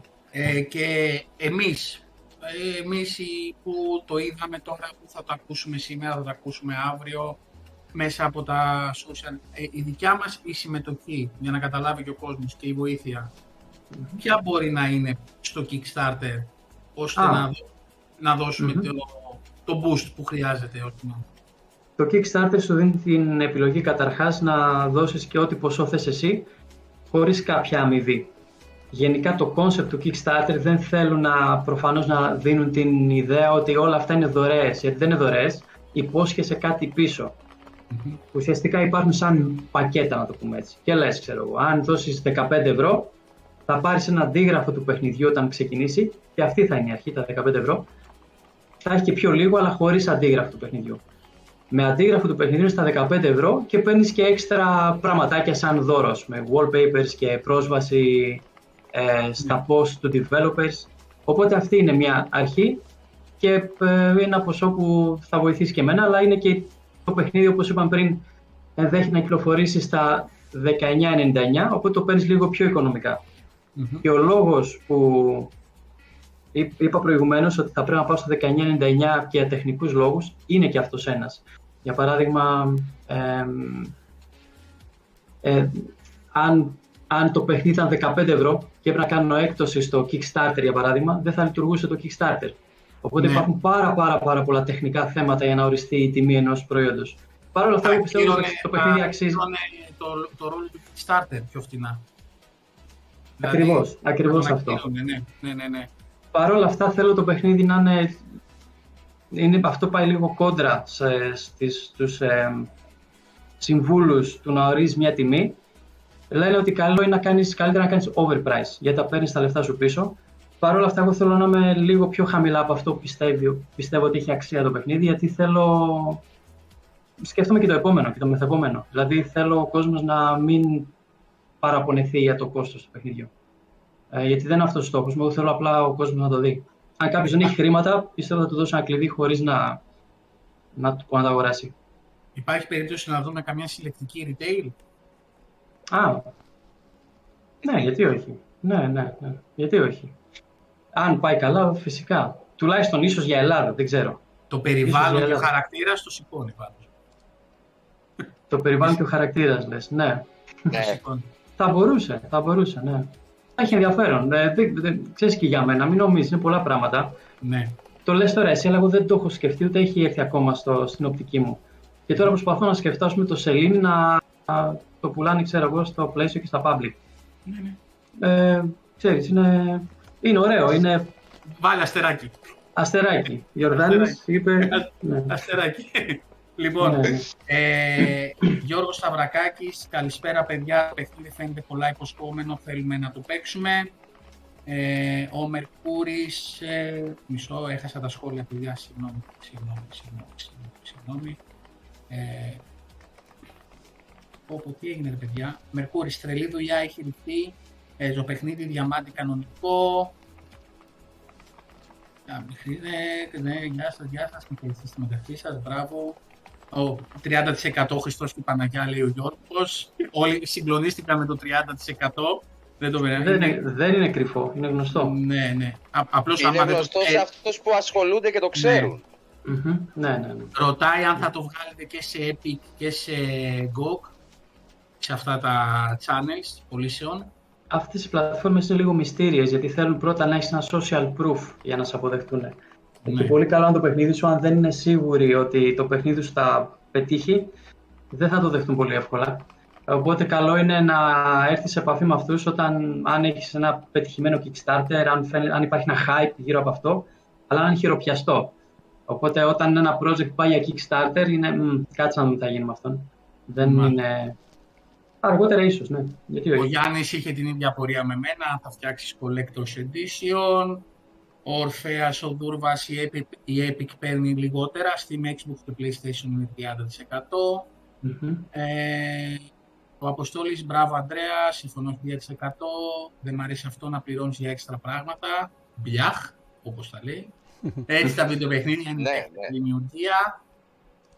Ε, ο Γιάννης, όπως το έχεις στο μυαλό σου αυτή τη στιγμή, πιστεύεις θα υπάρχει και κάποιο sequel ή κάποιο DLC; Ιδανικά, όταν κάποιος θέλει να φτιάξει ένα παιχνίδι, όπως και ένα βιβλίο ή μια ταινία ή οτιδήποτε, δεν θες να φτιάξεις ούτε έξτρα, θες να το βγάλεις αυτόνομο. Ένα, κυκλοφόρησε αυτό είναι, δείτε το. Θες να το κάνεις τέλειο, να πάρεις όλο τον χρόνο που χρειάζεται. Πολλές φορές για κάτι τόσο απαιτητικό όμως δεν τον έχεις αυτόν τον χρόνο. Οπότε εγώ θεωρητικά ούτε demo θα ήθελα να δείξω, το οποίο κυκλοφορεί άμεσα. Ε, θα προτιμούσα το παιχνίδι να είναι έτοιμο, να έχω τα χρήματα κάποιος να ξέρεις, το δέντρο να μου τα δίνει. ε, να δύο μήνες πριν το release να βγάλουν ένα τέλειο trailer, όλοι να το δούνε και να πάνε να αγοράσουν κατευθείαν το παιχνίδι ολοκληρωμένο, χωρίς τίποτα έξτρα. Το DLC, ειδικά για ένα τέτοιο concept, εμένα δεν μου αρέσει σαν δεν νομίζω να ε, το κάνω. Δεν, δεν, δεν νομίζω ότι θα έχω μετά την, αν το κάνω όπως το ονειρεύομαι, δεν νομίζω θα έχω μετά την εσωτερική δύναμη να ξαναεπιστρέψω σε όλο αυτό το ταξίδι. Για μένα μόλις κυκλοφορήσει, θεωρητικά θα είναι και το τέλος. Αυτό είχα να πω, θα πάω στο επόμενο. Προφανώς αν υπάρχουν bugs και όλα αυτά θα πρέπει να διορθωθούν, θα μείνει έτσι. Αλλά σαν DLC είναι σαν να ξαναεπιστρέφεις στο προηγούμενο μέρος για να δώσει κάτι έξτρα που ή δεν το έβαλες πριν γιατί σου έλειπε, άρα έδωσες μη ολοκληρωμένο προϊόν ή επιστρέφεις εκεί να ξαναβγάλεις έξτρα χρήματα, ξέρεις, δεν, δεν μπορώ να ταυτιστώ με το DLC πολύ. Ε, εγώ θέλω να το κάνω ακριβώς όπως το θέλω ολοκληρωμένο και θα κοιτάξω να βγάλω έξτρα χρήματα από το επόμενο project. Ε, Γιώργο, για το e απαντήσαμε, θα έχει και combat ε, το σελήνη, ενώ το e δεν έχει, είναι πιο action. Ε, το είπαμε νωρίτερα. Ορφέας, αλήθεια μου κάνει εντύπωση το πόσο εντυπωσιακά ακούγονται όλα αυτά, ειδικά για κάποιον που είναι η πρώτη του δουλειά. Το οπτικό feedback, η universal γλώσσα, είμαι σίγουρος ότι θα πάει πάρα πολύ καλά. Ανδρέα, το μεγαλύτερο εμπόδιο στην Ελλάδα, να το πω και έτσι, στην αγορά της Ελλάδας, ποιο είναι αυτό που συνάντησες στο, στο όλο ταξίδι αυτό, γιατί μιλάμε για ταξίδι, όταν μιλάμε για 5-6 χρόνια Ναι, ξέρουμε πολύ καλά ότι η Ελλάδα είναι μια πολύ δύσκολη χώρα, άμα θέλεις κάποια βοήθεια, ε, ας το πούμε, κρατική. Υπάρχουν κάποια προγράμματα τα οποία μόνο βλέποντας τη διαδικασία και όλα αυτά που πρέπει να κάνεις και αν θα τα πάρεις και πώς θα τα πάρεις και με ποιον τρόπο παίρνεις τα χρήματα, να το πω έτσι, είναι εντελώς αποθετικό και τρομακτικό. Απογοήτευση σχέτη, ε; Απογοήτευση. Και γενικά υπάρχει μια καχυποψία. Πολλές φορές μπορεί να υπάρχει κάτι καλό, αλλά υπάρχει μια γενική καχυποψία. Ο κόσμος δεν εμπιστεύεται. Ειδικά οι δημιουργικοί άνθρωποι, ας πούμε, στον χώρο ίσως του gaming και άλλα, ή μικρές ταινίε μικρού μήκους, ή κόμικ, νομίζω δεν εμπιστεύονται πολύ να απευθυνθούν προς τα εκεί. Αισθάνονται κάπως μόνοι. Και αυτή η μοναξιά είναι, ένα, είναι μια δυσκολία. Το να αισθάνεσαι ότι έχεις να ανταγωνιστείς, ας πούμε, έναν ε, Βέλγο ίσως ή έναν Γάλλο. Ε, για μας εδώ είναι πολύ πολύ πιο δύσκολο από κάθε άποψη. Ε, ε, και αναλογικά είμαστε και μικρή αγορά, έτσι, δηλαδή ε, ναι, εγώ πιστεύω πάντως, πιστεύω στην ελληνική αγορά. Πολλοί λένε ότι, ok, okay, πολύ δύναμη. Η gaming ναι. αγορά στην Ελλάδα έχει πολύ δύναμη. Απλώς δεν που... την αξία που πρέπει, εγώ πιστεύω. Τι εννοείς; Ενώ ότι, ας πούμε, πολλά πράγματα δεν βγαίνουν στην Ελλάδα, παρα πολλά πράγματα, τα οποία θα είχαν μεγάλη απήχηση στην Ελλάδα. Δεν εμπιστεύονται την ελληνική αγορά ότι έχει τη δύναμη να ψωνίσει προϊόντα τα οποία ίσως είναι overpriced, έχουμε φοβερούς συλλέκτες, collectors. Ε, βλέπω εδώ στη Ρόδο που είμαι υπάρχουν άνθρωποι που έχουν συλλογές που θα τις ζήλευαν Αμερικάνοι και δεν ξέρω και τι, δηλαδή απίστευτα πράγματα. Ε, αλλά γενικά βλέπουμε και σε πράγματα, π.χ. εμείς που ασχολούμαστε με το Xbox, πράγματα τα οποία η Microsoft δεν τα φέρνει στην Ελλάδα. Ε, είμαστε too little, είμαστε πολύ μικρή αγορά. Και ναι. αυτό είναι ένα...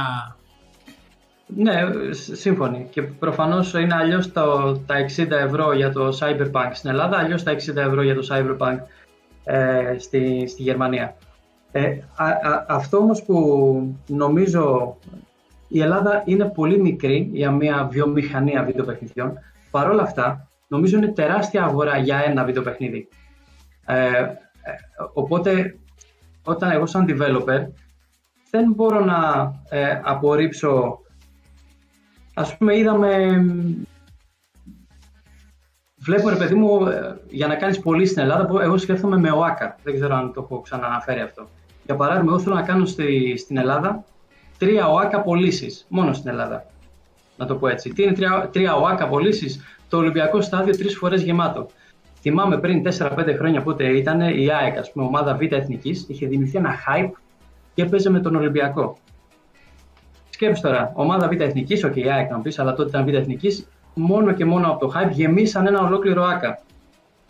Σκέψτε να φτιάξεις ένα αντίστοιχο hype, ας πούμε, για το Σελήνη ή οποιοδήποτε άλλο παιχνίδι, και όλου του αιτζίδε, παγκζίδε, Ολυμπιακούς, τα ε, το λένε, γυναίκες που ασχολούνται με άλλα επαγγέλματα. Νομίζω εύκολα γεμίζεις πολλά ΟΑΚΑ. Υπάρχει αγορά στην Ελλάδα που μπορεί να αγοράσει. Απλά θα πρέπει να, νομίζω, οι, δημιου, οι δημιουργοί τη συνοπάρουν την τελική αγορά για κάποιο λόγο. Ε, ναι. Οπότε και η, υπάρχει μια έτσι τάση φυγής, φυγής εισαγωγικά το ενδιαφέρον να είναι πάντα κάπου προς τα έξω. Και υπάρχει μια ητοπάθεια. Για παράδειγμα, πολλοί στηρίζουν, και το ξέρουμε αυτό, το σελήνη επειδή φτιάχνεται στην Ελλάδα. Ακόμα και αυτό, κατά τη γνώμη μου, δεν είναι ακριβώς ορθό. Θα πρέπει να στηρίζουμε παιχνίδια που όντως μας αρέσουν. Ε, το ότι θα πρέπει σε λίγα χρόνια να μην υπάρχει αυτό, φτιάχτηκε στην Ελλάδα. Θα πρέπει να φτιάχνουμε τόσα πολλά και να, είναι τόσο, ε, να είμαστε τόσο δημιουργικοί που να μην έχει πια σημασία. Να ξεφύγουμε από αυτό το «Α, φτιάχτηκε στην Ελλάδα, πάμε να το στηρίξουμε». Το πατριωτικό εννοείς. Ναι, νομίζω ότι πηγάζει από ητοπάθεια, επειδή δεν έχουμε πολλά και θα πρέπει να, παρόλα αυτά, αυτό απαιτεί να στηρίξουμε όταν συμβαίνουν τα ελληνικά προϊόντα και να μην γίνεται αυτό. Νομίζω είμαστε σε καλό δρόμο. Μέχρι να ξεκολλήσουμε από αυτή την ιστορία. Είμαστε όμως σε καλό δρόμο. Βλέπω πολλά projects που, που προχωράνε. Κάποια δεν τα ξέρουμε, ε, δεν είναι γνωστά, αλλά έχω αντιληφθεί μερικά που κάνουν θόρυβο στο background χωρίς εμείς να καταλαβαίνουμε. Λοιπόν, ε, να βγάλω και ένα, μια μικρή είδηση. Παρασκευή, παιδιά, στην εκπομπή του Παύλου Παπαπαύλου, Game Arena, θα δείτε την, την εκπομπή με τον Ανδρέα Δημογιάννη. Θα το κάνει παρουσία στο παιχνίδι, παρέα με τον Παύλο. Τώρα μόλις με βλέπατε με τα καλώδια, μίλαγα με τον Παύλο. Για χρόνια πολλά με πήρε και μου είπε τα ευχάριστα. Ωραία. Ε, έχει πλάκα Ωραία. Ο Παύλος ε, γενικά είναι άνθρωπος ε, που στηρίζει οποιαδήποτε προσπάθεια θέσει στην αντίληψή του ε, και εμείς τον ευχαριστούμε. Είναι από τους αγαπημένους μας. Παυλάρας και αυτός. Λοιπόν, ο Μερκούρης δίνει τίτλο για το sequel, να το ονομάσεις Ήλιος. ε, έχεις Ερμή, Μερκούρης, Μερκούρης. Άρη, Ερμή, Αφροδίτη, Ήλιο, έχεις μπόλικα. ε, Μερκούρη, το, η εταιρεία ή το στούντιο λέγεται Σύμπαν. Το παιχνίδι λέγεται Σελήνη δεν είσαι πολύ μακριά να ξέρεις, ε. ε Ορφέας, να, μιας και είπες για επόμενο και μεθεπόμενο, υπάρχει ιδέα για κάτι μετά από το Σελήνη σε φάση pre-production ή οτιδήποτε; Ναι, σαν κόσμο, είναι πιο πολύ σαν συζητήσεις με τον Ορφέα τον γιο μου. Ε, αυτός τρελαίνεται για pixel art, ε, ε, ας πούμε, του αρέσει πολύ το pixel art γενικά. Θα το σκεφτώ, δεν ξέρω. Υπάρχουν πολλά, πολλά πράγματα στο μυαλό, αλλά σίγουρα θέλω... Echo Generation, παιχνιδάρα. Ποιο το; Echo, Generation. Θα το γκουγκλάρω μετά. Παιχνιδάρα. Πολύ ωραία. Για pixel art. Ε, αλλά όχι, δεν μπορώ να πω ότι έχω κάτι σοβαρό τώρα και ξέρω τι θα κάνω. Ε, δεν το γνωρίζω. Είναι και η ενέργεια τώρα που πρέπει να δώσει αυτό. Ε, ναι, ναι, ναι. είναι το μυαλό σου. Ε, Ηλία, καλησπέρα. Επειδή μπήκες πριν από λίγο, το καλησπέρα, Ηλία. ξεκινάει 8 Νοεμβρίου στο Kickstarter με διάρκεια περίπου 33 ημέρες. Ε, και μετά από αυτό υπολογίζει ο Ανδρέας του χρόνου τέτοια εποχή να έχει κάνει release το παιχνίδι στο Steam. Και mm βλέποντας και κάνοντας μετά για όλες και τα λοιπά. Ε, Another World, τι παιχνίδι, ναι, και αυτό είναι. Ναι, ναι, ναι, ναι. Ωραία. Ιορδάνη, λοιπόν, να, να καλέσουμε και, και άλλο στην παρέα. Α, για, για μεγάλωσε λίγο την παρέα, γιατί... Έτσι, έτσι. Ε, Χριστιανά, Χριστιανά, για κάνε ένα ντου μέσα, γιατί στέλνω μηνύματα, αλλά το παίζεις... Έτσι, ε, Χριστός, αναλόγως ε, το budget και τη δυναμική, ο Ανδρέας το έχει στο μυαλό του να το βγάλεις και σε κονσόλες. Ναι. Φυσικά, κάντε follow στο Kickstarter και θα ενημερωθείτε για όλα. Κάντε follow. Το... Υπάρχει σελίδα Facebook, σελήνη, κάτι... Ε, ε, ε, δεν το δουλεύουμε πολύ στην Ελλάδα. Το Twitter είναι αυτό που δουλεύει για μένα αρκετά. Όσοι έχουν Twitter μπορούν να είναι Simban Games ή στο Instagram Simban. Γενικά, αν ψάξουμε το Simban, υπάρχει το simban.com. Ε, είναι C-Y-M-B-A-N. Σαν λες Simban, αλλά με C αντί για S. Το γράφω και εγώ τώρα για να το δείτε όλοι, να κάνετε follow.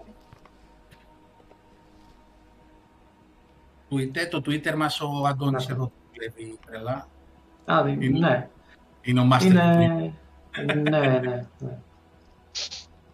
Το Twitter ναι, στην Ελλάδα δεν το δουλεύουμε τόσο για κάποιον λόγο, αλλά στα, στον χώρο του παιχνιδιού, των gaming, για επειδή όταν ξεκίνησε υπήρχε αυτό το concept με το να γράφεις σύντομα και μικρά κείμενα, όλοι οι journalists, journalists μπήκαν στο Twitter οι δημοσιογράφοι πήγαν στο Twitter. Οπότε κάπως ε, μαγνητίστηκαν οι gamers, να το πω έτσι, developers γύρω από αυτό και κάπως εξελίχθηκε μια μεγάλη κοινότητα. Για games το Twitter δουλεύει πάρα πολύ καλά.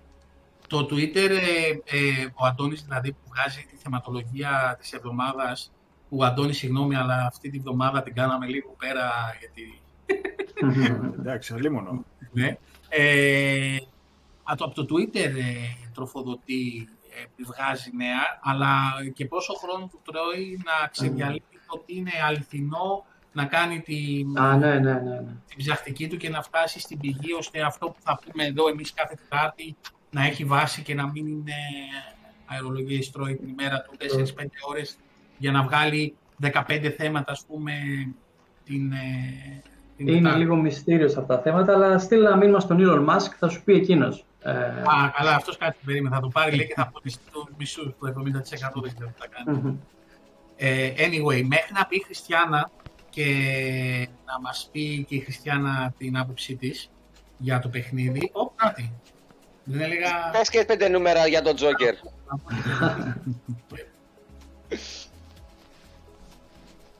Καλώς την να ακούγεται; Hello. Λοιπόν, κάτσε μέχρι να συνδεθεί. Να πούμε ότι παιδιά στο τέλος της εκπομπής ε, έχουμε την κλήρωση για το FIFA 23 που έγινε από τον Αντώνη και το Power Your Dreams με 115 συμμετοχές, νομίζω κάπου εκεί έφτασαν τα σχόλια. Ε, πολύ καλά. Ε, πήγε αυτό. Σας έχουμε ετοιμάσει ένα ωραίο έτσι κόνσεπτ για το πώς θα γίνει η κλήρωση. Είδα, ούτε ο Αντώνης θα το ξέρει. Εγώ και ο Δημήτρης το κάναμε.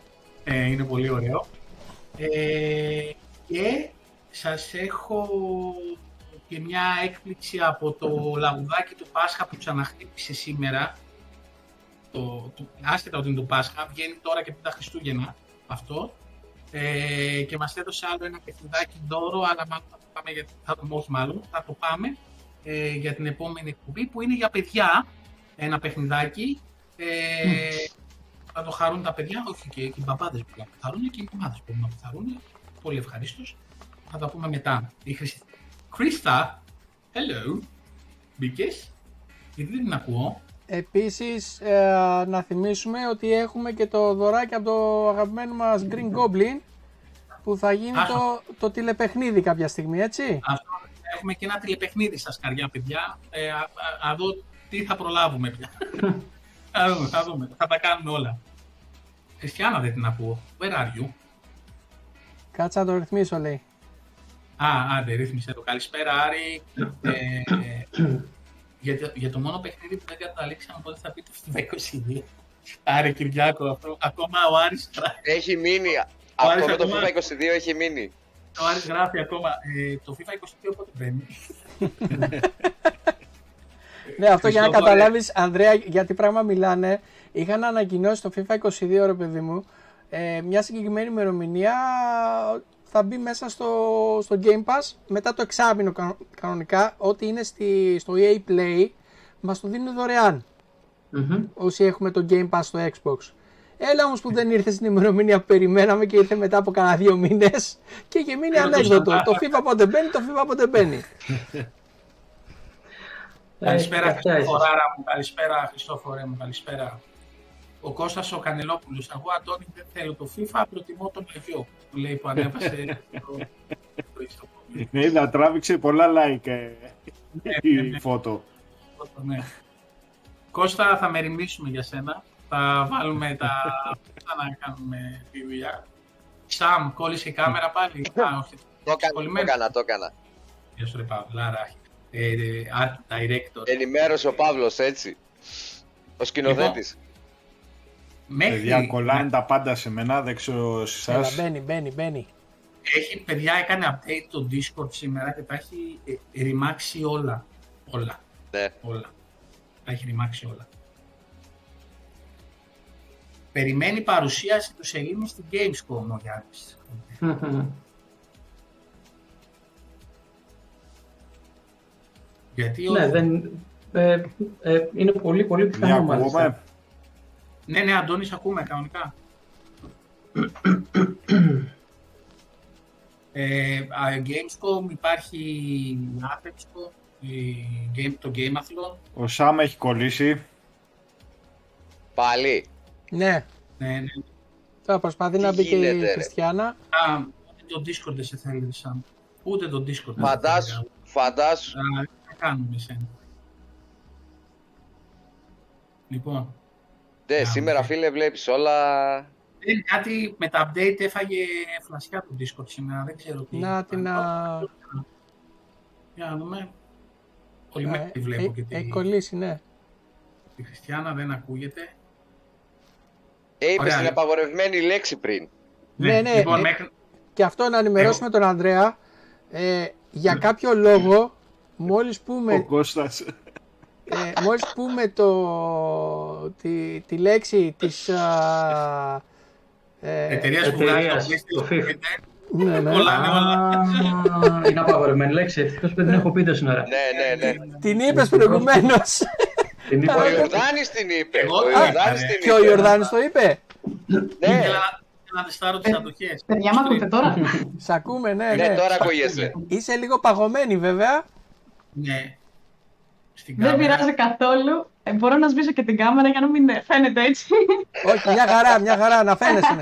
Να φαίνεσαι. Είσαι, είσαι, είσαι λίγο free, ναι. Φορά και ζακέτα Καλώς μην ήρθες. μας κρυώσεις πάλι σήμερα. Ω, κάνει πολύ ζέστη εδώ πέρα, παιδιά. Α, συγγνώμη. εντάξει. Για πέ, μα- για πέ μας, Χριστιανά, τα δικά σου. Λοιπόν, αρχικά, συγγνώμη για όλο το... Για όλη την Σιγά. καθυστέρηση. Κάθε φορά τα- το Discord δεν ξέρω γιατί μου ξερυθμίζονται τα πάντα.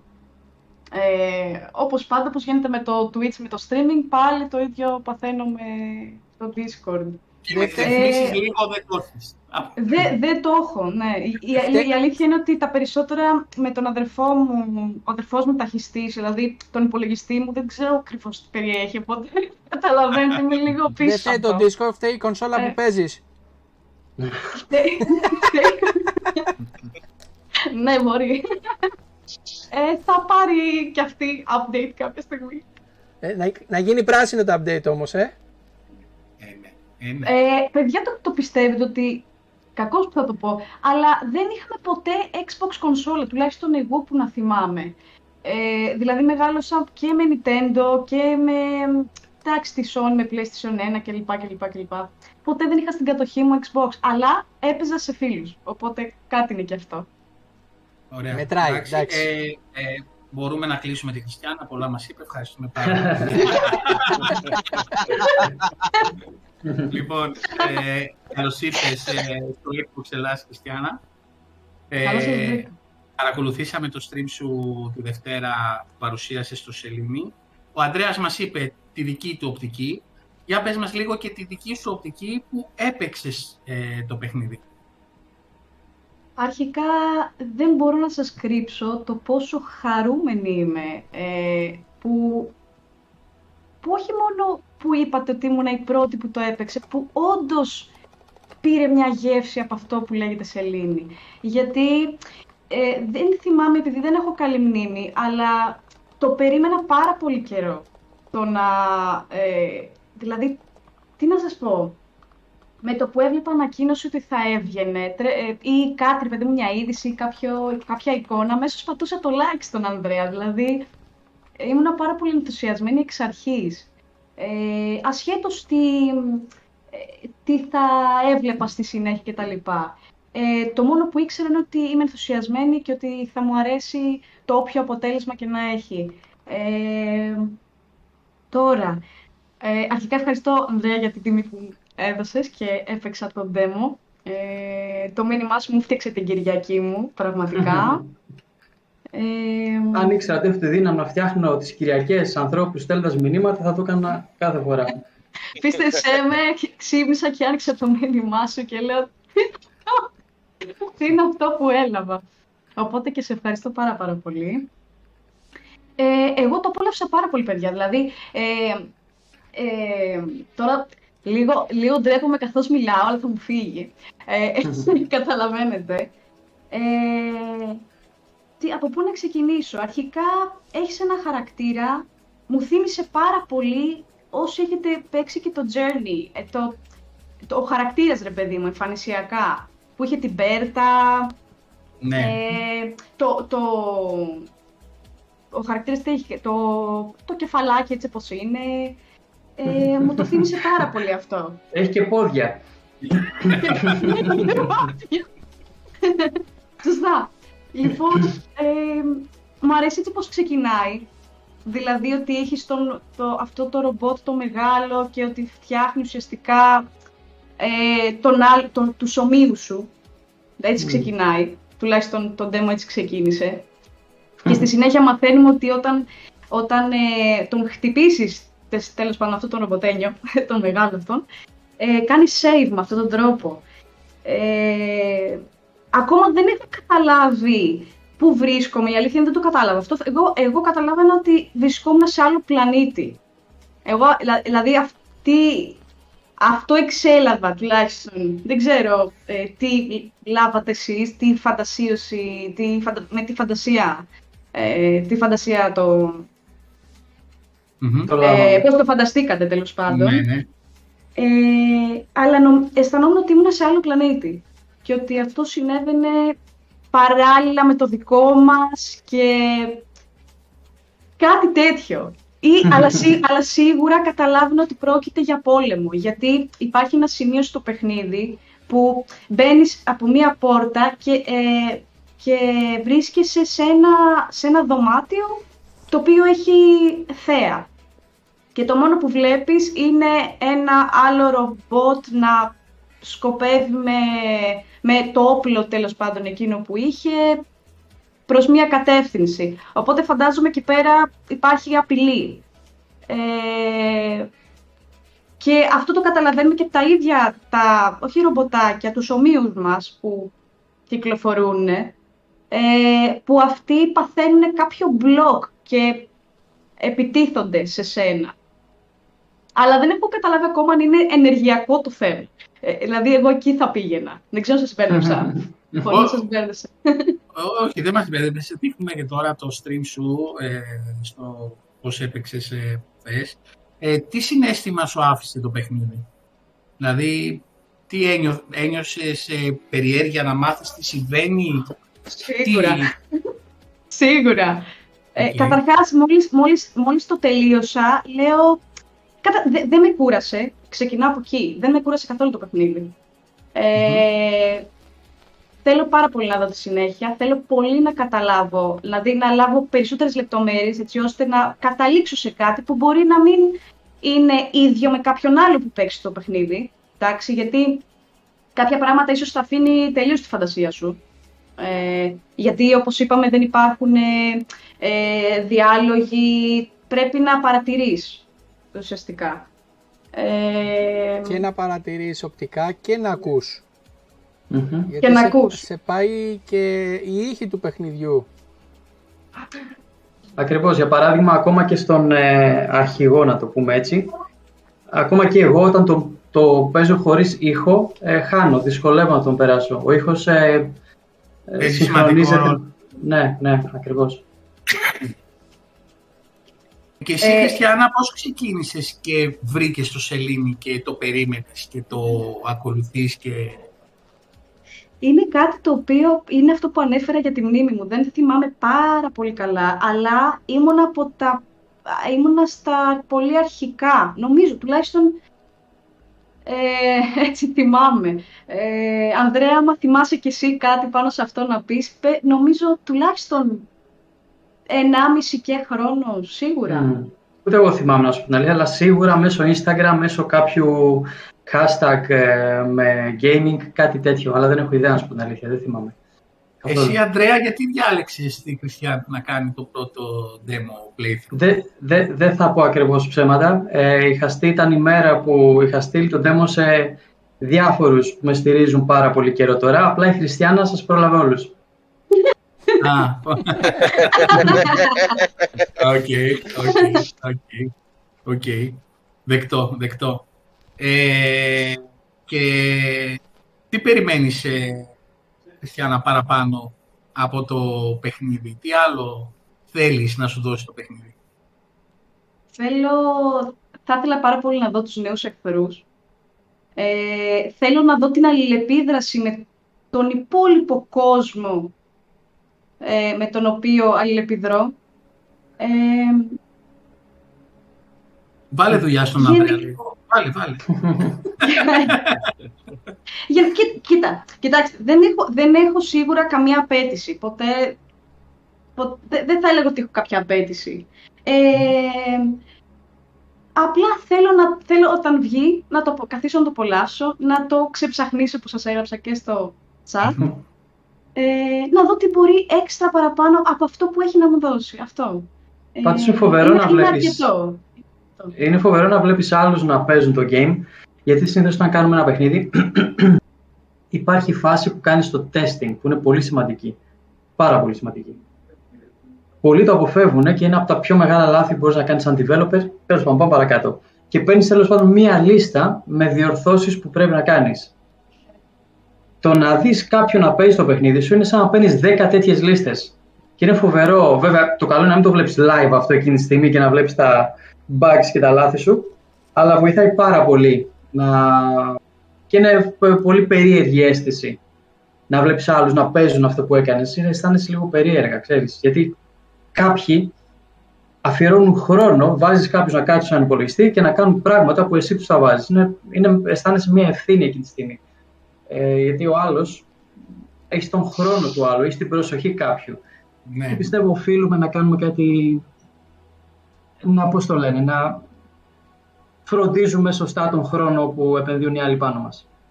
Αυτό που ε, λες ε, εσύ για το testing μας το είχε αναφέρει και η Κική Κασίου που είχαμε καλεσμένη πριν ε, αρκετές εκπομπές. Έχει καιρό. Ναι. Ε, Νούμερο 12. Ναι, στο, στη 12η εκπομπή.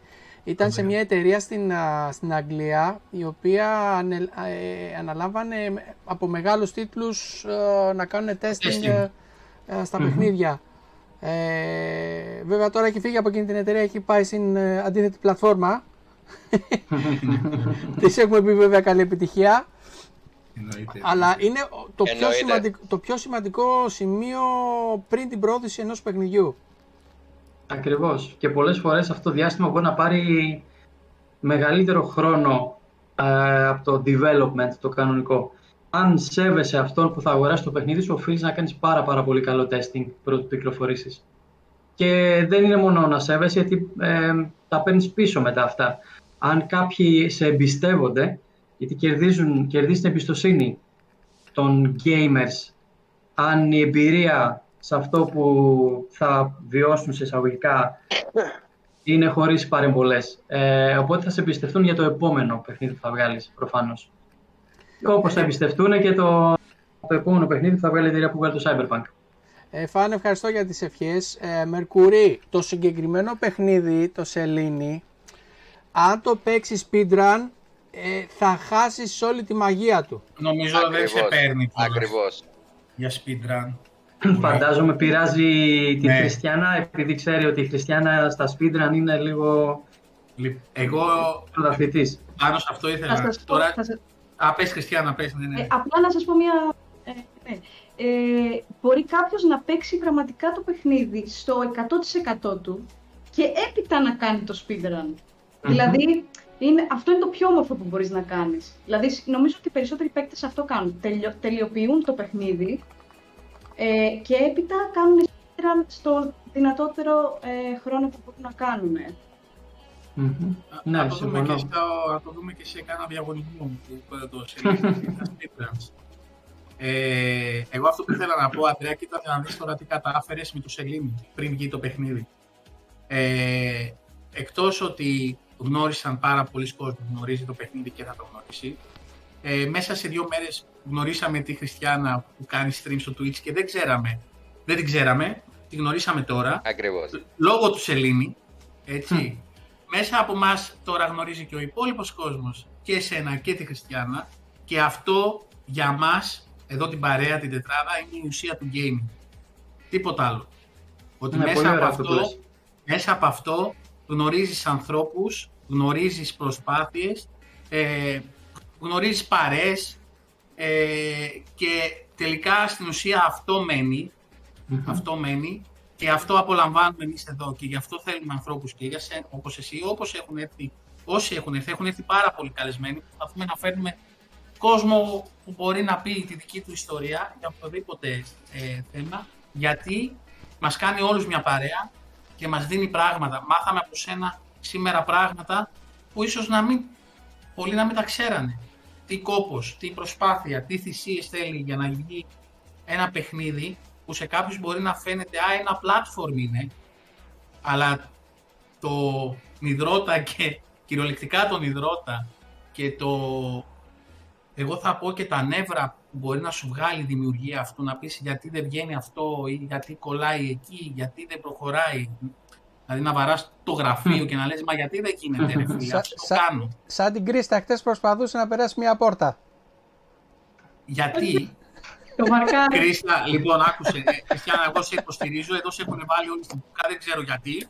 Και δεν μπορείς και τρεις ώρες έκανες. Και να τη λέω, πάτα το κουμπί πολλή ώρα ρε παιδί μου, μήπως έχει κανένα power Αλλά α, τέτοιο, τίποτα, στον κόσμο της η Κρίστα. Λοιπόν, η Το χειρότερο Κρίστα. Μου, αυτό θα που με έρθει- γονάτισε, ναι. Α, πες, πες, πες, Σο- πες. όχι. Αυτό που με γονάτισε περισσότερο είναι ότι την επόμενη μέρα μετά το stream δεχόμουν email από διάφορους testers που με βοηθάνε και μου λένε λοιπόν ε, στον Βαρκάρι πρέπει να κάνεις αυτό, η γιαγιά κάνει εκείνο.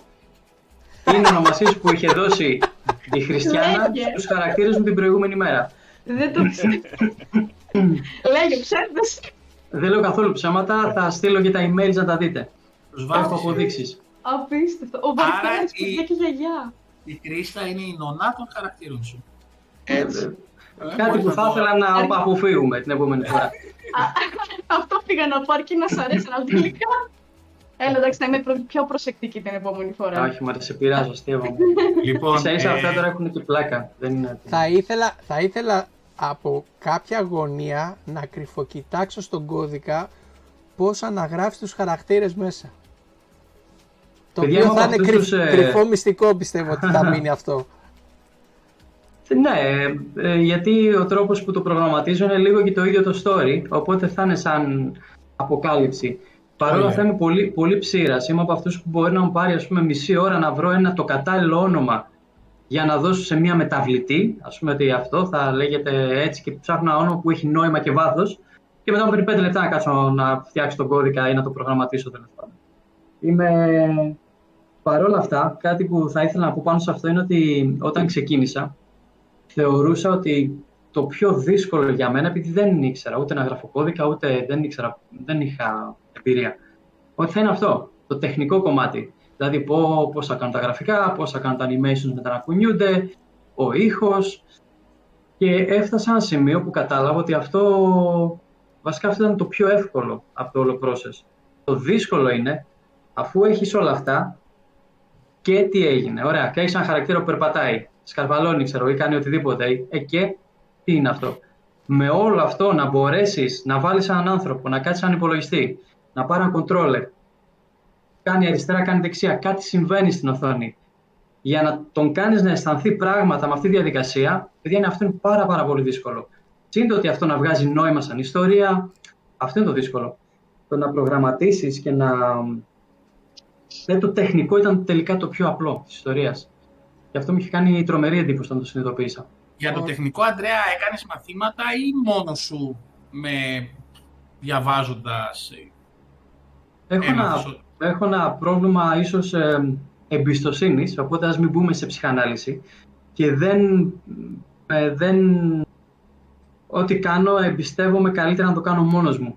Μμμ. Ε, Οκ.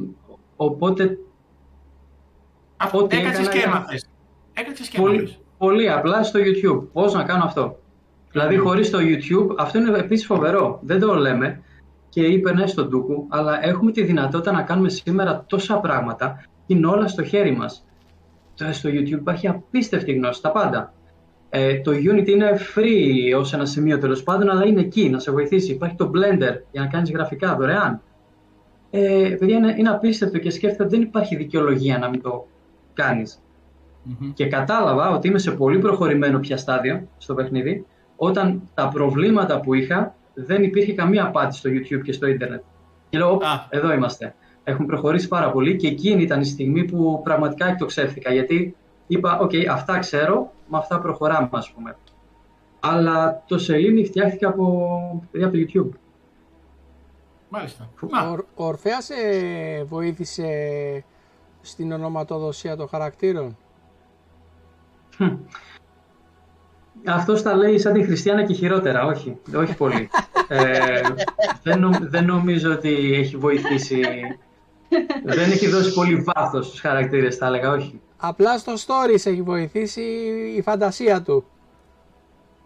Ε, ναι, παρόλα αυτά, αυτά τα μηνύματα τα συζητάμε με τον Ορφέα και πιστεύω αυτό είναι από τα πιο γεμάτα για μένα ε, σημεία της δημιουργίας, ότι όλα αυτά που λέμε τα συζητάμε με τον Ορφέα και αναρωτιόμαστε αυτό έχει νόημα σε σχέση με αυτό που θέλουμε να πούμε; Και πώς η τεχνητή νοημοσύνη με την σχέση της με τον άνθρωπο, να το πούμε έτσι, στο παιχνίδι ε, συνδέεται με τη σχέση τη δική μου με τον Ορφέα; Ε, Παρ' όλα αυτά, τα νοήματα, τα πιο υπαρξιακά, δεν νομίζω ότι ακριβώς τα αντιλαμβάνεται. Ναι, οκ, τα συζητάμε και συμφωνία, αλλά δεν είμαι σίγουρος ότι τα αισθάνεται, γιατί προφανώς είναι 10 χρόνια και δεν έχει ζήσει, είναι στο, σε αυτό το πλανήτη μόνο 11 χρόνια. Σε- Σε Δεν έχει δει καταλαβαίνω κάποια γιατί έχω, ο μεγάλος μου γιος είναι στην ίδια ηλικία.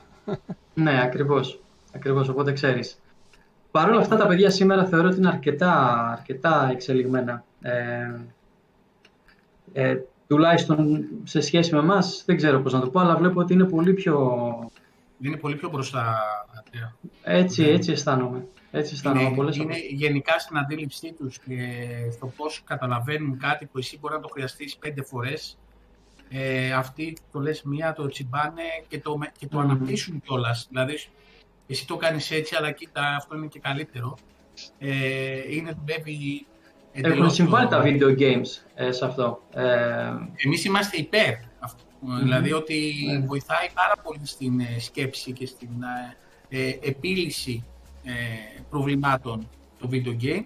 Ε, φυσικά πάντα με όριο και όχι κατάχρηση, έτσι όπως είναι όλα. ακριβώς, ε, ακριβώς, ακριβώς. και, και πάντα βάση ηλικίας εμείς λέμε. Δηλαδή δεν ε, ε, είμαστε της άποψης ότι τα μπορούν σε όλους.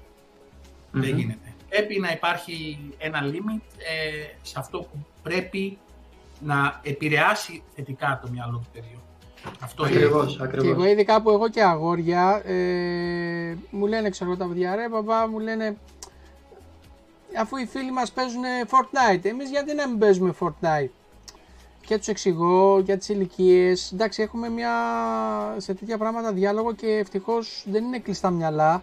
Καταλαβαίνουν, δηλαδή όταν επιχειρηματολογείς για ποιο λόγο δεν πρέπει να παίξεις κάποια παιχνίδια που είναι από κάποια ηλικία και πάνω, ε, το παιδί θα καταλάβει και δεν θα σου πει μετά μάμου σου του. Α, τώρα που είπες ηλικία, το Σελήνη τι EPG έχει, rating, ε, ηλικιακό; Νομίζω δεν έχει βία, θα είναι 8, 8 και πάνω.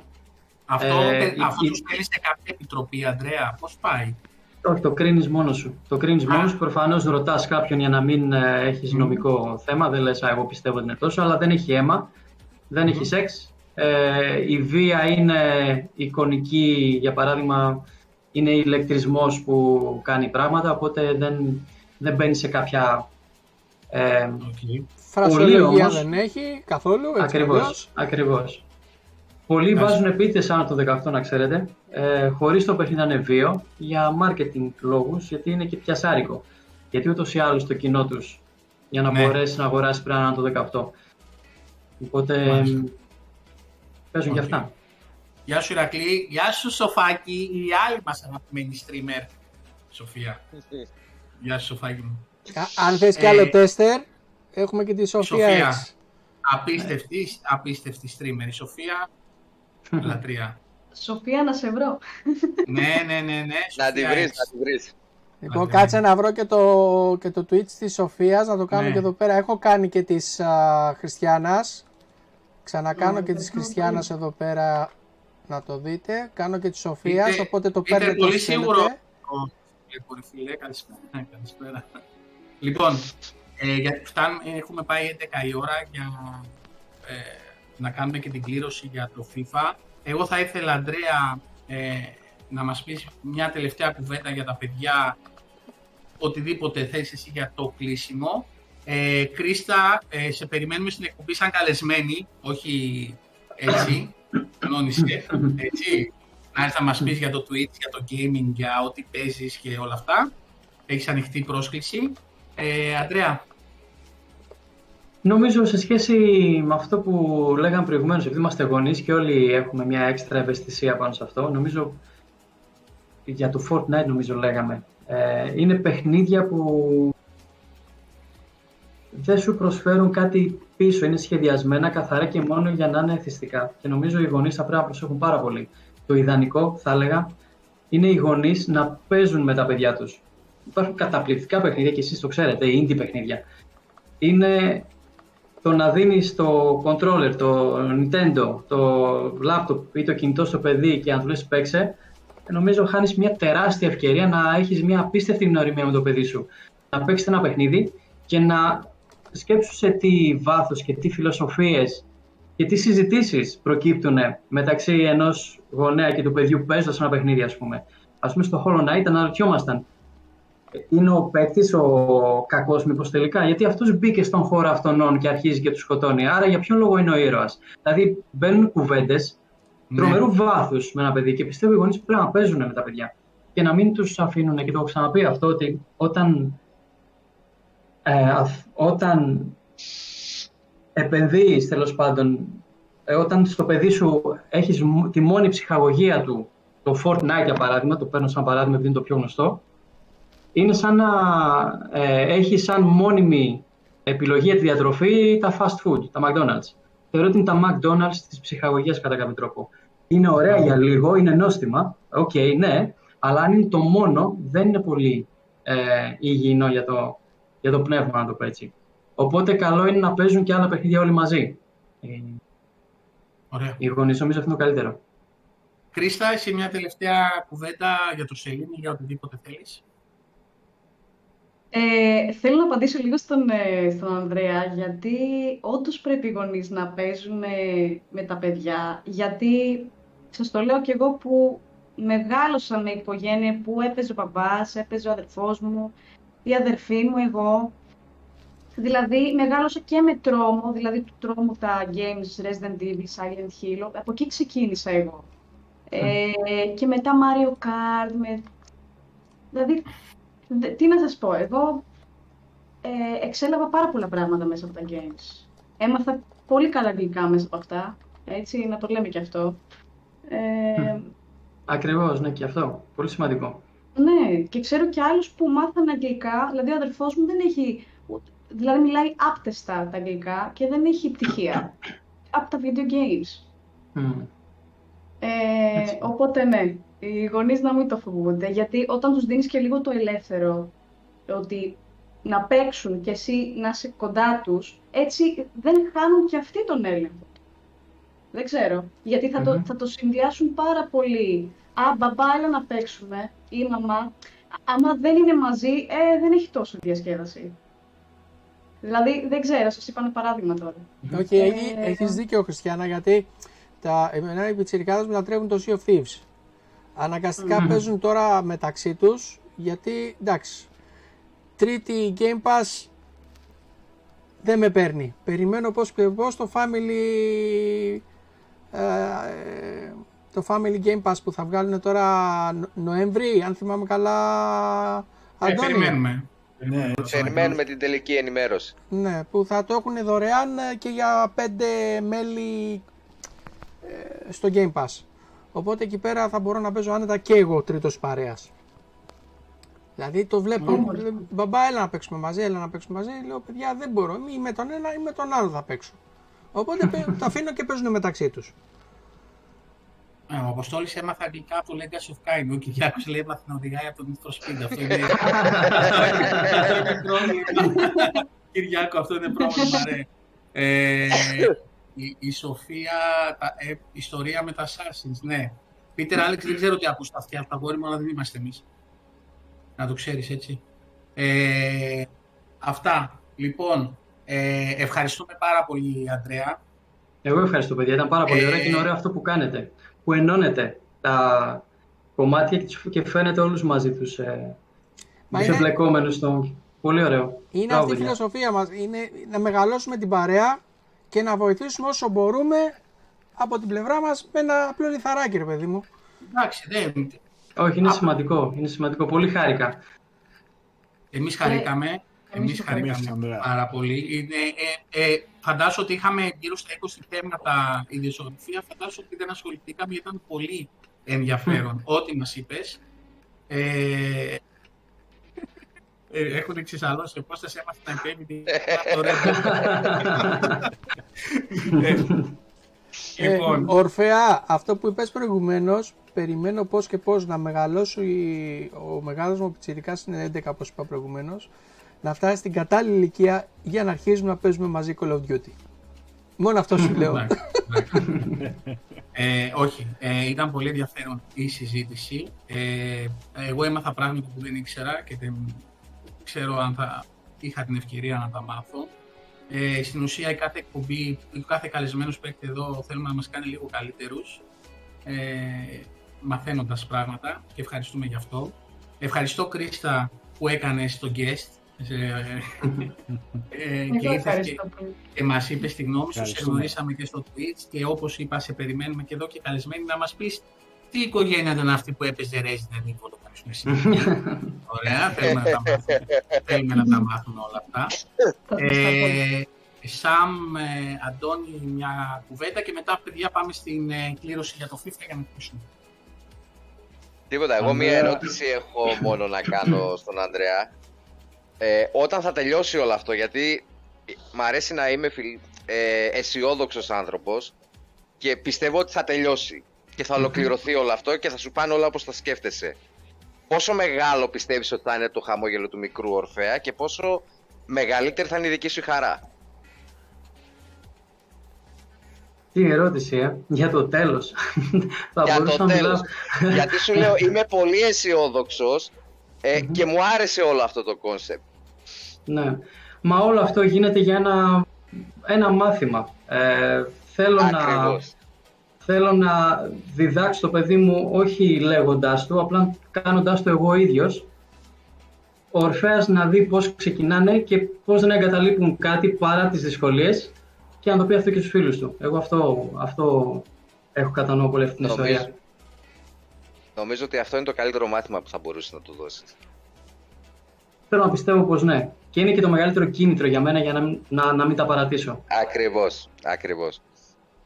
Αντώνη; Πες, ναι, Κρίστα, πες, πες, πες. Ε, απλά θέλω να του πω του Ανδρέα ότι ε, είμαι σίγουρη ότι ο γιος σου είναι περήφανος για αυτό που κάνεις ναι. και δηλαδή, να, ξε, βασικά, να ξέρεις ότι ό,τι, εξέλιξη και τροπή και αν πάρουν τα πράγματα, αυτός θα είναι ευχαριστημένος, να το ξέρεις. Και θα σου δίνει όλη την όθηση που θα χρειαστείς. Ευχαριστώ, Δεσποινής. Αντώνη.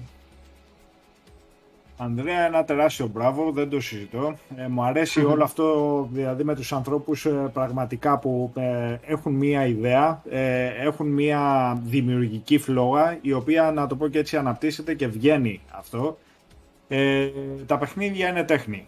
Το gaming είναι ένα χόμπι το οποίο πλαισιώνει να το πω και έτσι ανθρώπους, ηλικίες, τα πάντα όλα. μπράβο, ε, και όλη αυτή η δουλειά, να το πω και έτσι, είναι σαν ένα βιβλίο. Αφήνεις πίσω σου ένα βιβλίο. Το οποίο θα μπορεί να το διαβάσει και ο, και ο επόμενος και ο προηγούμενος και και και. Ε, έχει ψυχή, σίγουρα. Έχετε καταθέσει ψυχή εσύ και ο μικρός σου. Ναι, μεν ο μικρός σου μπορεί να μην προσφέρει τεχνικά αυτά που κάνεις εσύ, αλλά δίνοντάς σου ιδέες, ε, να το πω και έτσι, αναπτύσσεται όλο αυτό το κομμάτι, το οποίο το παιχνίδι θέλει ψυχή. Ε, αν δεν έχεις ψυχή, δεν βγαίνει. Αυτό το εισπράττει και ο κάθε gamer. Ε, μπράβο, ρε φίλε.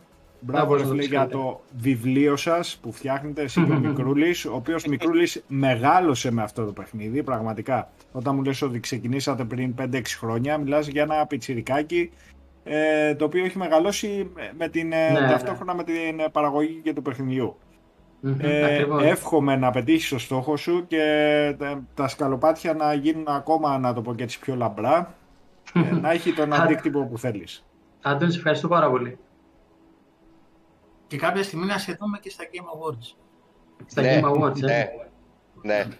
Προλαβαίνεις με launch του χρόνου, άμα είναι πριν τις, πότε είναι, ξεκινάνε οι ψηφοφορίες για τα indie, ε, Οκτώβριο, αρχές Οκτωβρίου δεν ξεκινάνε; Αρχές Οκτωβρίου, ναι. Πρέπει να έχεις κυκλοφορήσει πριν τις 10 Οκτώβρη, νομίζω κάπου εκεί, για να μπεις στη λίστα για τα indie. Οκ, okay, μία, μία, μία πρόκληση για όλους, του χρόνου, ίδια περίοδο, τέτοια μέρα περίπου, να είμαστε όλοι τουλάχιστον, τουλάχιστον ένα σκαλί παραπάνω. Έτσι. Θα είμαστε. Αυτό Εμάς, ακριβώς. Το εμείς ευχόμαστε εδώ, μέσα από την καρδιά μας. Το Xbox Hellas, το Facebook, ε, το κανάλι, οτιδήποτε θέλεις, μπορεί να θέλεις να κάνεις μια ανακοίνωση για 10 λεπτά, ότι κάτι γίνεται, κάτι αλλάζει, να ξέρεις ότι η- είναι ανοιχτή η πόρτα, με ένα μήνυμα στο Messenger, έρχεσαι, μας λες τα νεότερα, ε, πήγαμε ένα βήμα παραπάνω.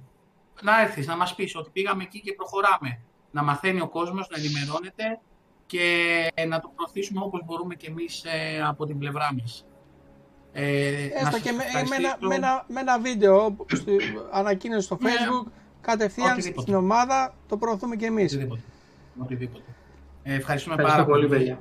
Να σας αποδεσμεύσω για να πάμε στα διαδικαστικά μας, να μην σας κρατάω άλλο και σας καθυστερώ. Εγώ Ε, να πω από πλευράς μου στον Ανδρέα, καλή επιτυχία σε ένα, να το πω, interactive online Canva. Ω, το online, Μμ, Ωραίο. Ε, το τερμάτισες ρε Μίτσο. κάτσε, περίμενε, το, το online Σαν ε, ηλεκτρονικό. ηλεκτρονικό. Digital. Όχι, Digital, μπράβο, ναι, digital. Ωραία, Digital, ωραία, ναι. ωραία, ωραία. Ωραία. Ναι, έτσι είναι. Όπως το λες. Για να δούμε. Λοιπόν, να ευχαριστήσουμε και την Κριστιανά για το, για το raid που μας έκανε εδώ. ναι, ναι, ναι. Ευχαριστούμε, Κριστιανά. Ευχαριστούμε. θα, θα, τα Ευχαριστώ. πούμε, θα τα πούμε Θα τα πούμε. μέσω μηνυμάτων πότε θα κλείσουμε το επόμενο live με την Κριστιανά. ναι, ναι, ναι, ναι. Θα Καλή σας ευχαριστώ νύχτα. πάρα πολύ. Πάρα πολύ. Καλή σας Ευχαριστώ πολύ, νύχτα, παιδιά. Καλό κουράγιο. Καλή νύχτα. Ευχαριστώ. Να είστε Καλά. καλά, να είστε καλά. Καλή νύχτα. Και εμείς ε, οι υπόλοιποι να συνεχίσουμε με τα διαδικαστικά μας. Λοιπόν, ο Αντώναρος στο Power Your Dreams ε, έχει να σας δώσει ένα FIFA. Ε, Αντώναρε, πώς ήταν η συμμετοχή φίλε, πώς ε, πήγε το situation; Πάρα πολύ καλά. Ε, μου στείλαν και μηνύματα παιδιά, σας ευχαριστώ. Θα συνεχίσουν κι άλλα. Οι εκπλήξεις δεν σταματάνε στο Xbox Ελλάς. Γενικώς είναι η κοινότητα έκπληξη και όχι μόνο για το Xbox, γενικότερα για την gaming κοινότητα. Συμμετοχή, πραγματικά παιδιά τα οποία αγαπούν τι, ε, αυτό που κάνουμε και εμείς αγαπούμε, να το πω και έτσι, το, το gaming. Ωραία. Οπότε πάμε να δούμε ποιος είναι ο τυχερός. Λοιπόν, ε, Δημήτρη, είσαι έτοιμος; Λοιπόν, Λοιπόν, ο Σαμ και Ο- ο Αντώνης το βλέπουν για πρώτη φορά. Το ετοιμάσαμε Ναι. σήμερα μέσα σε μισή ώρα. μισή ώρα, ναι. Ναι. Μισή ώρα. λοιπόν, όπως βλέπετε είναι ο τροχός της τύχης. Στη μέση έχει ένα χειριστήριο του Xbox και στη, στα πλάγια είναι 115 ονόματα. 111. 111, συγγνώμη. Ναι, γιατί ήταν 111. κάποιες διπλές εγγραφές, οπότε Ωραία. τα έχω κατά αλφαβητική σειρά εδώ πέρα, αλλά θα τα ανακατέψω. Είναι κατά shuffle. Λοιπόν, ε, έτσι 5-6 φορές τα ανακατέψαμε. Ωραία. Μπράβο. Ωραία. Λοιπόν, Ο Αντώνης θα Ε, μας πει πότε να πατήσω πει το, να πατήσει το spin. Απλά Ναι. θέλω να κάνετε πλήρη ησυχία για να ακούσετε και τα υπόλοιπα. Λοιπόν, Αντώνη, το πότε να πατήσεις ρίχτω. το spin, το πότε να πατήσεις το spin ή το, το πότε να πατήσεις το stop. Ο- Το stop πάει μόνο του. Α, πάει μόνο του, είναι Spin. ρουλέτα. Ναι. Ναι, ναι. Ωραία. Η Λοιπόν, Ζουλιανόβα πάμε. λείπει.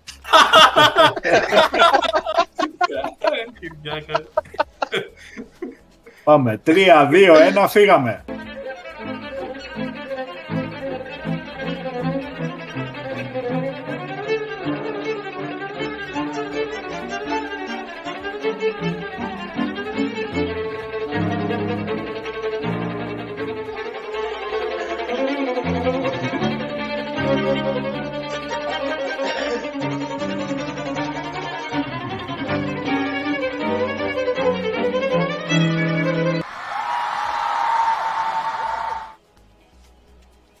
Μιχάλης Ξενάκης. Σημειώνουμε Μιχάλης το όνομα Ξενάκης. για να τον βρούμε στο, στο community. Συγχαρητήρια. Μπράβο ρε φιλέ. Συγχαρητήρια, συγχαρητήρια. Μπράβο. Αν μας ακούς, Καλώς Καλησπέρα ήρθες πάνω. πάνω. Καλησπέρα. Καλησπέρα. Έχασε Ε, μια ήταν πολύ ο- ωραία κουβέντα. Αξίζει τον κόπο Α. να τη δεις κονσέρβα αύριο. Ναι, ναι. Ε, θα επικοινωνήσουμε με το ε, να μας δώσει το... Εντάξει, ήταν στο τσάκο ο Χριστόφορος να το πάρει. ναι, ναι, Ναι, ναι, ναι, ναι. Εδώ το βλέπετε. Μα, έχει το κοκαλάκι της νυχτερίδας ο Χριστόφορος. Δεν, σου λέω είναι στανταράκι. Ε, θέλουμε ένα τέτοιο real life λέει η Σοφία και να το γυρνάει ο Σταμ.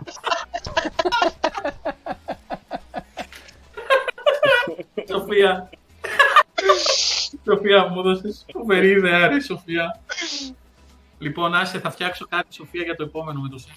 Ο- Δεν θα είναι real life, αλλά θα είναι κάτι κοντά. Θα κάνει την Κρίστα.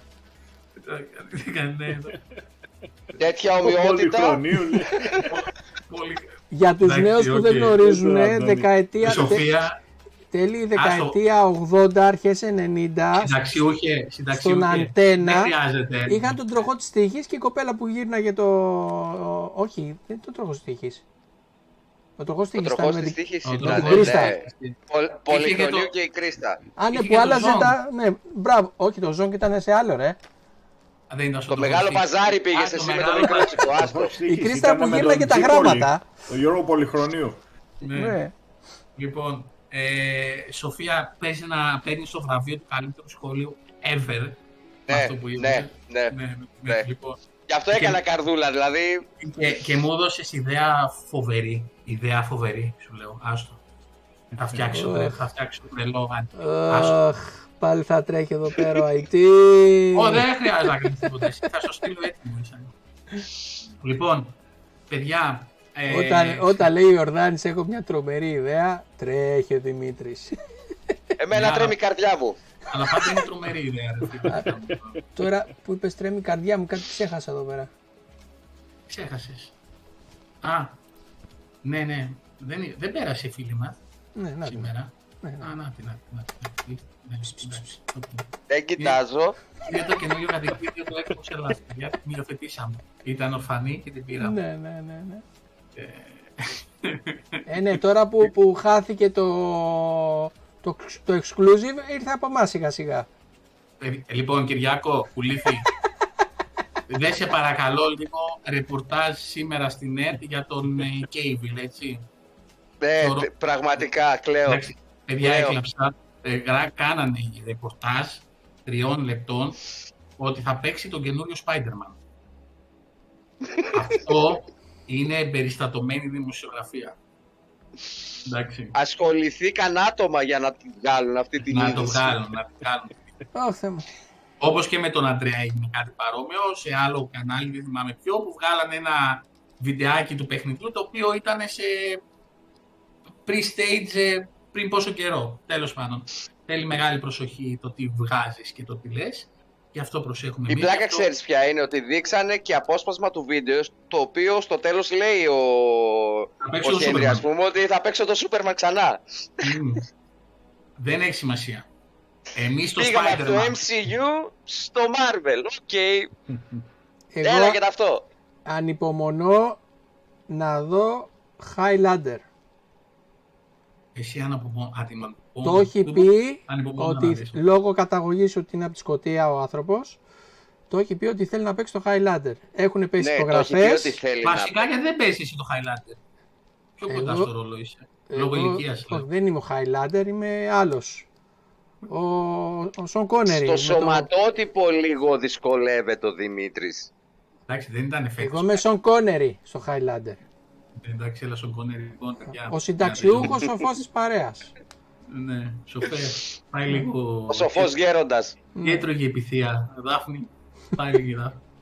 Λοιπόν, ακούστε να δείτε. Σήμερα, παιδιά, είχαμε όντως κυριολεκτικά γύρω στα 20 θέματα.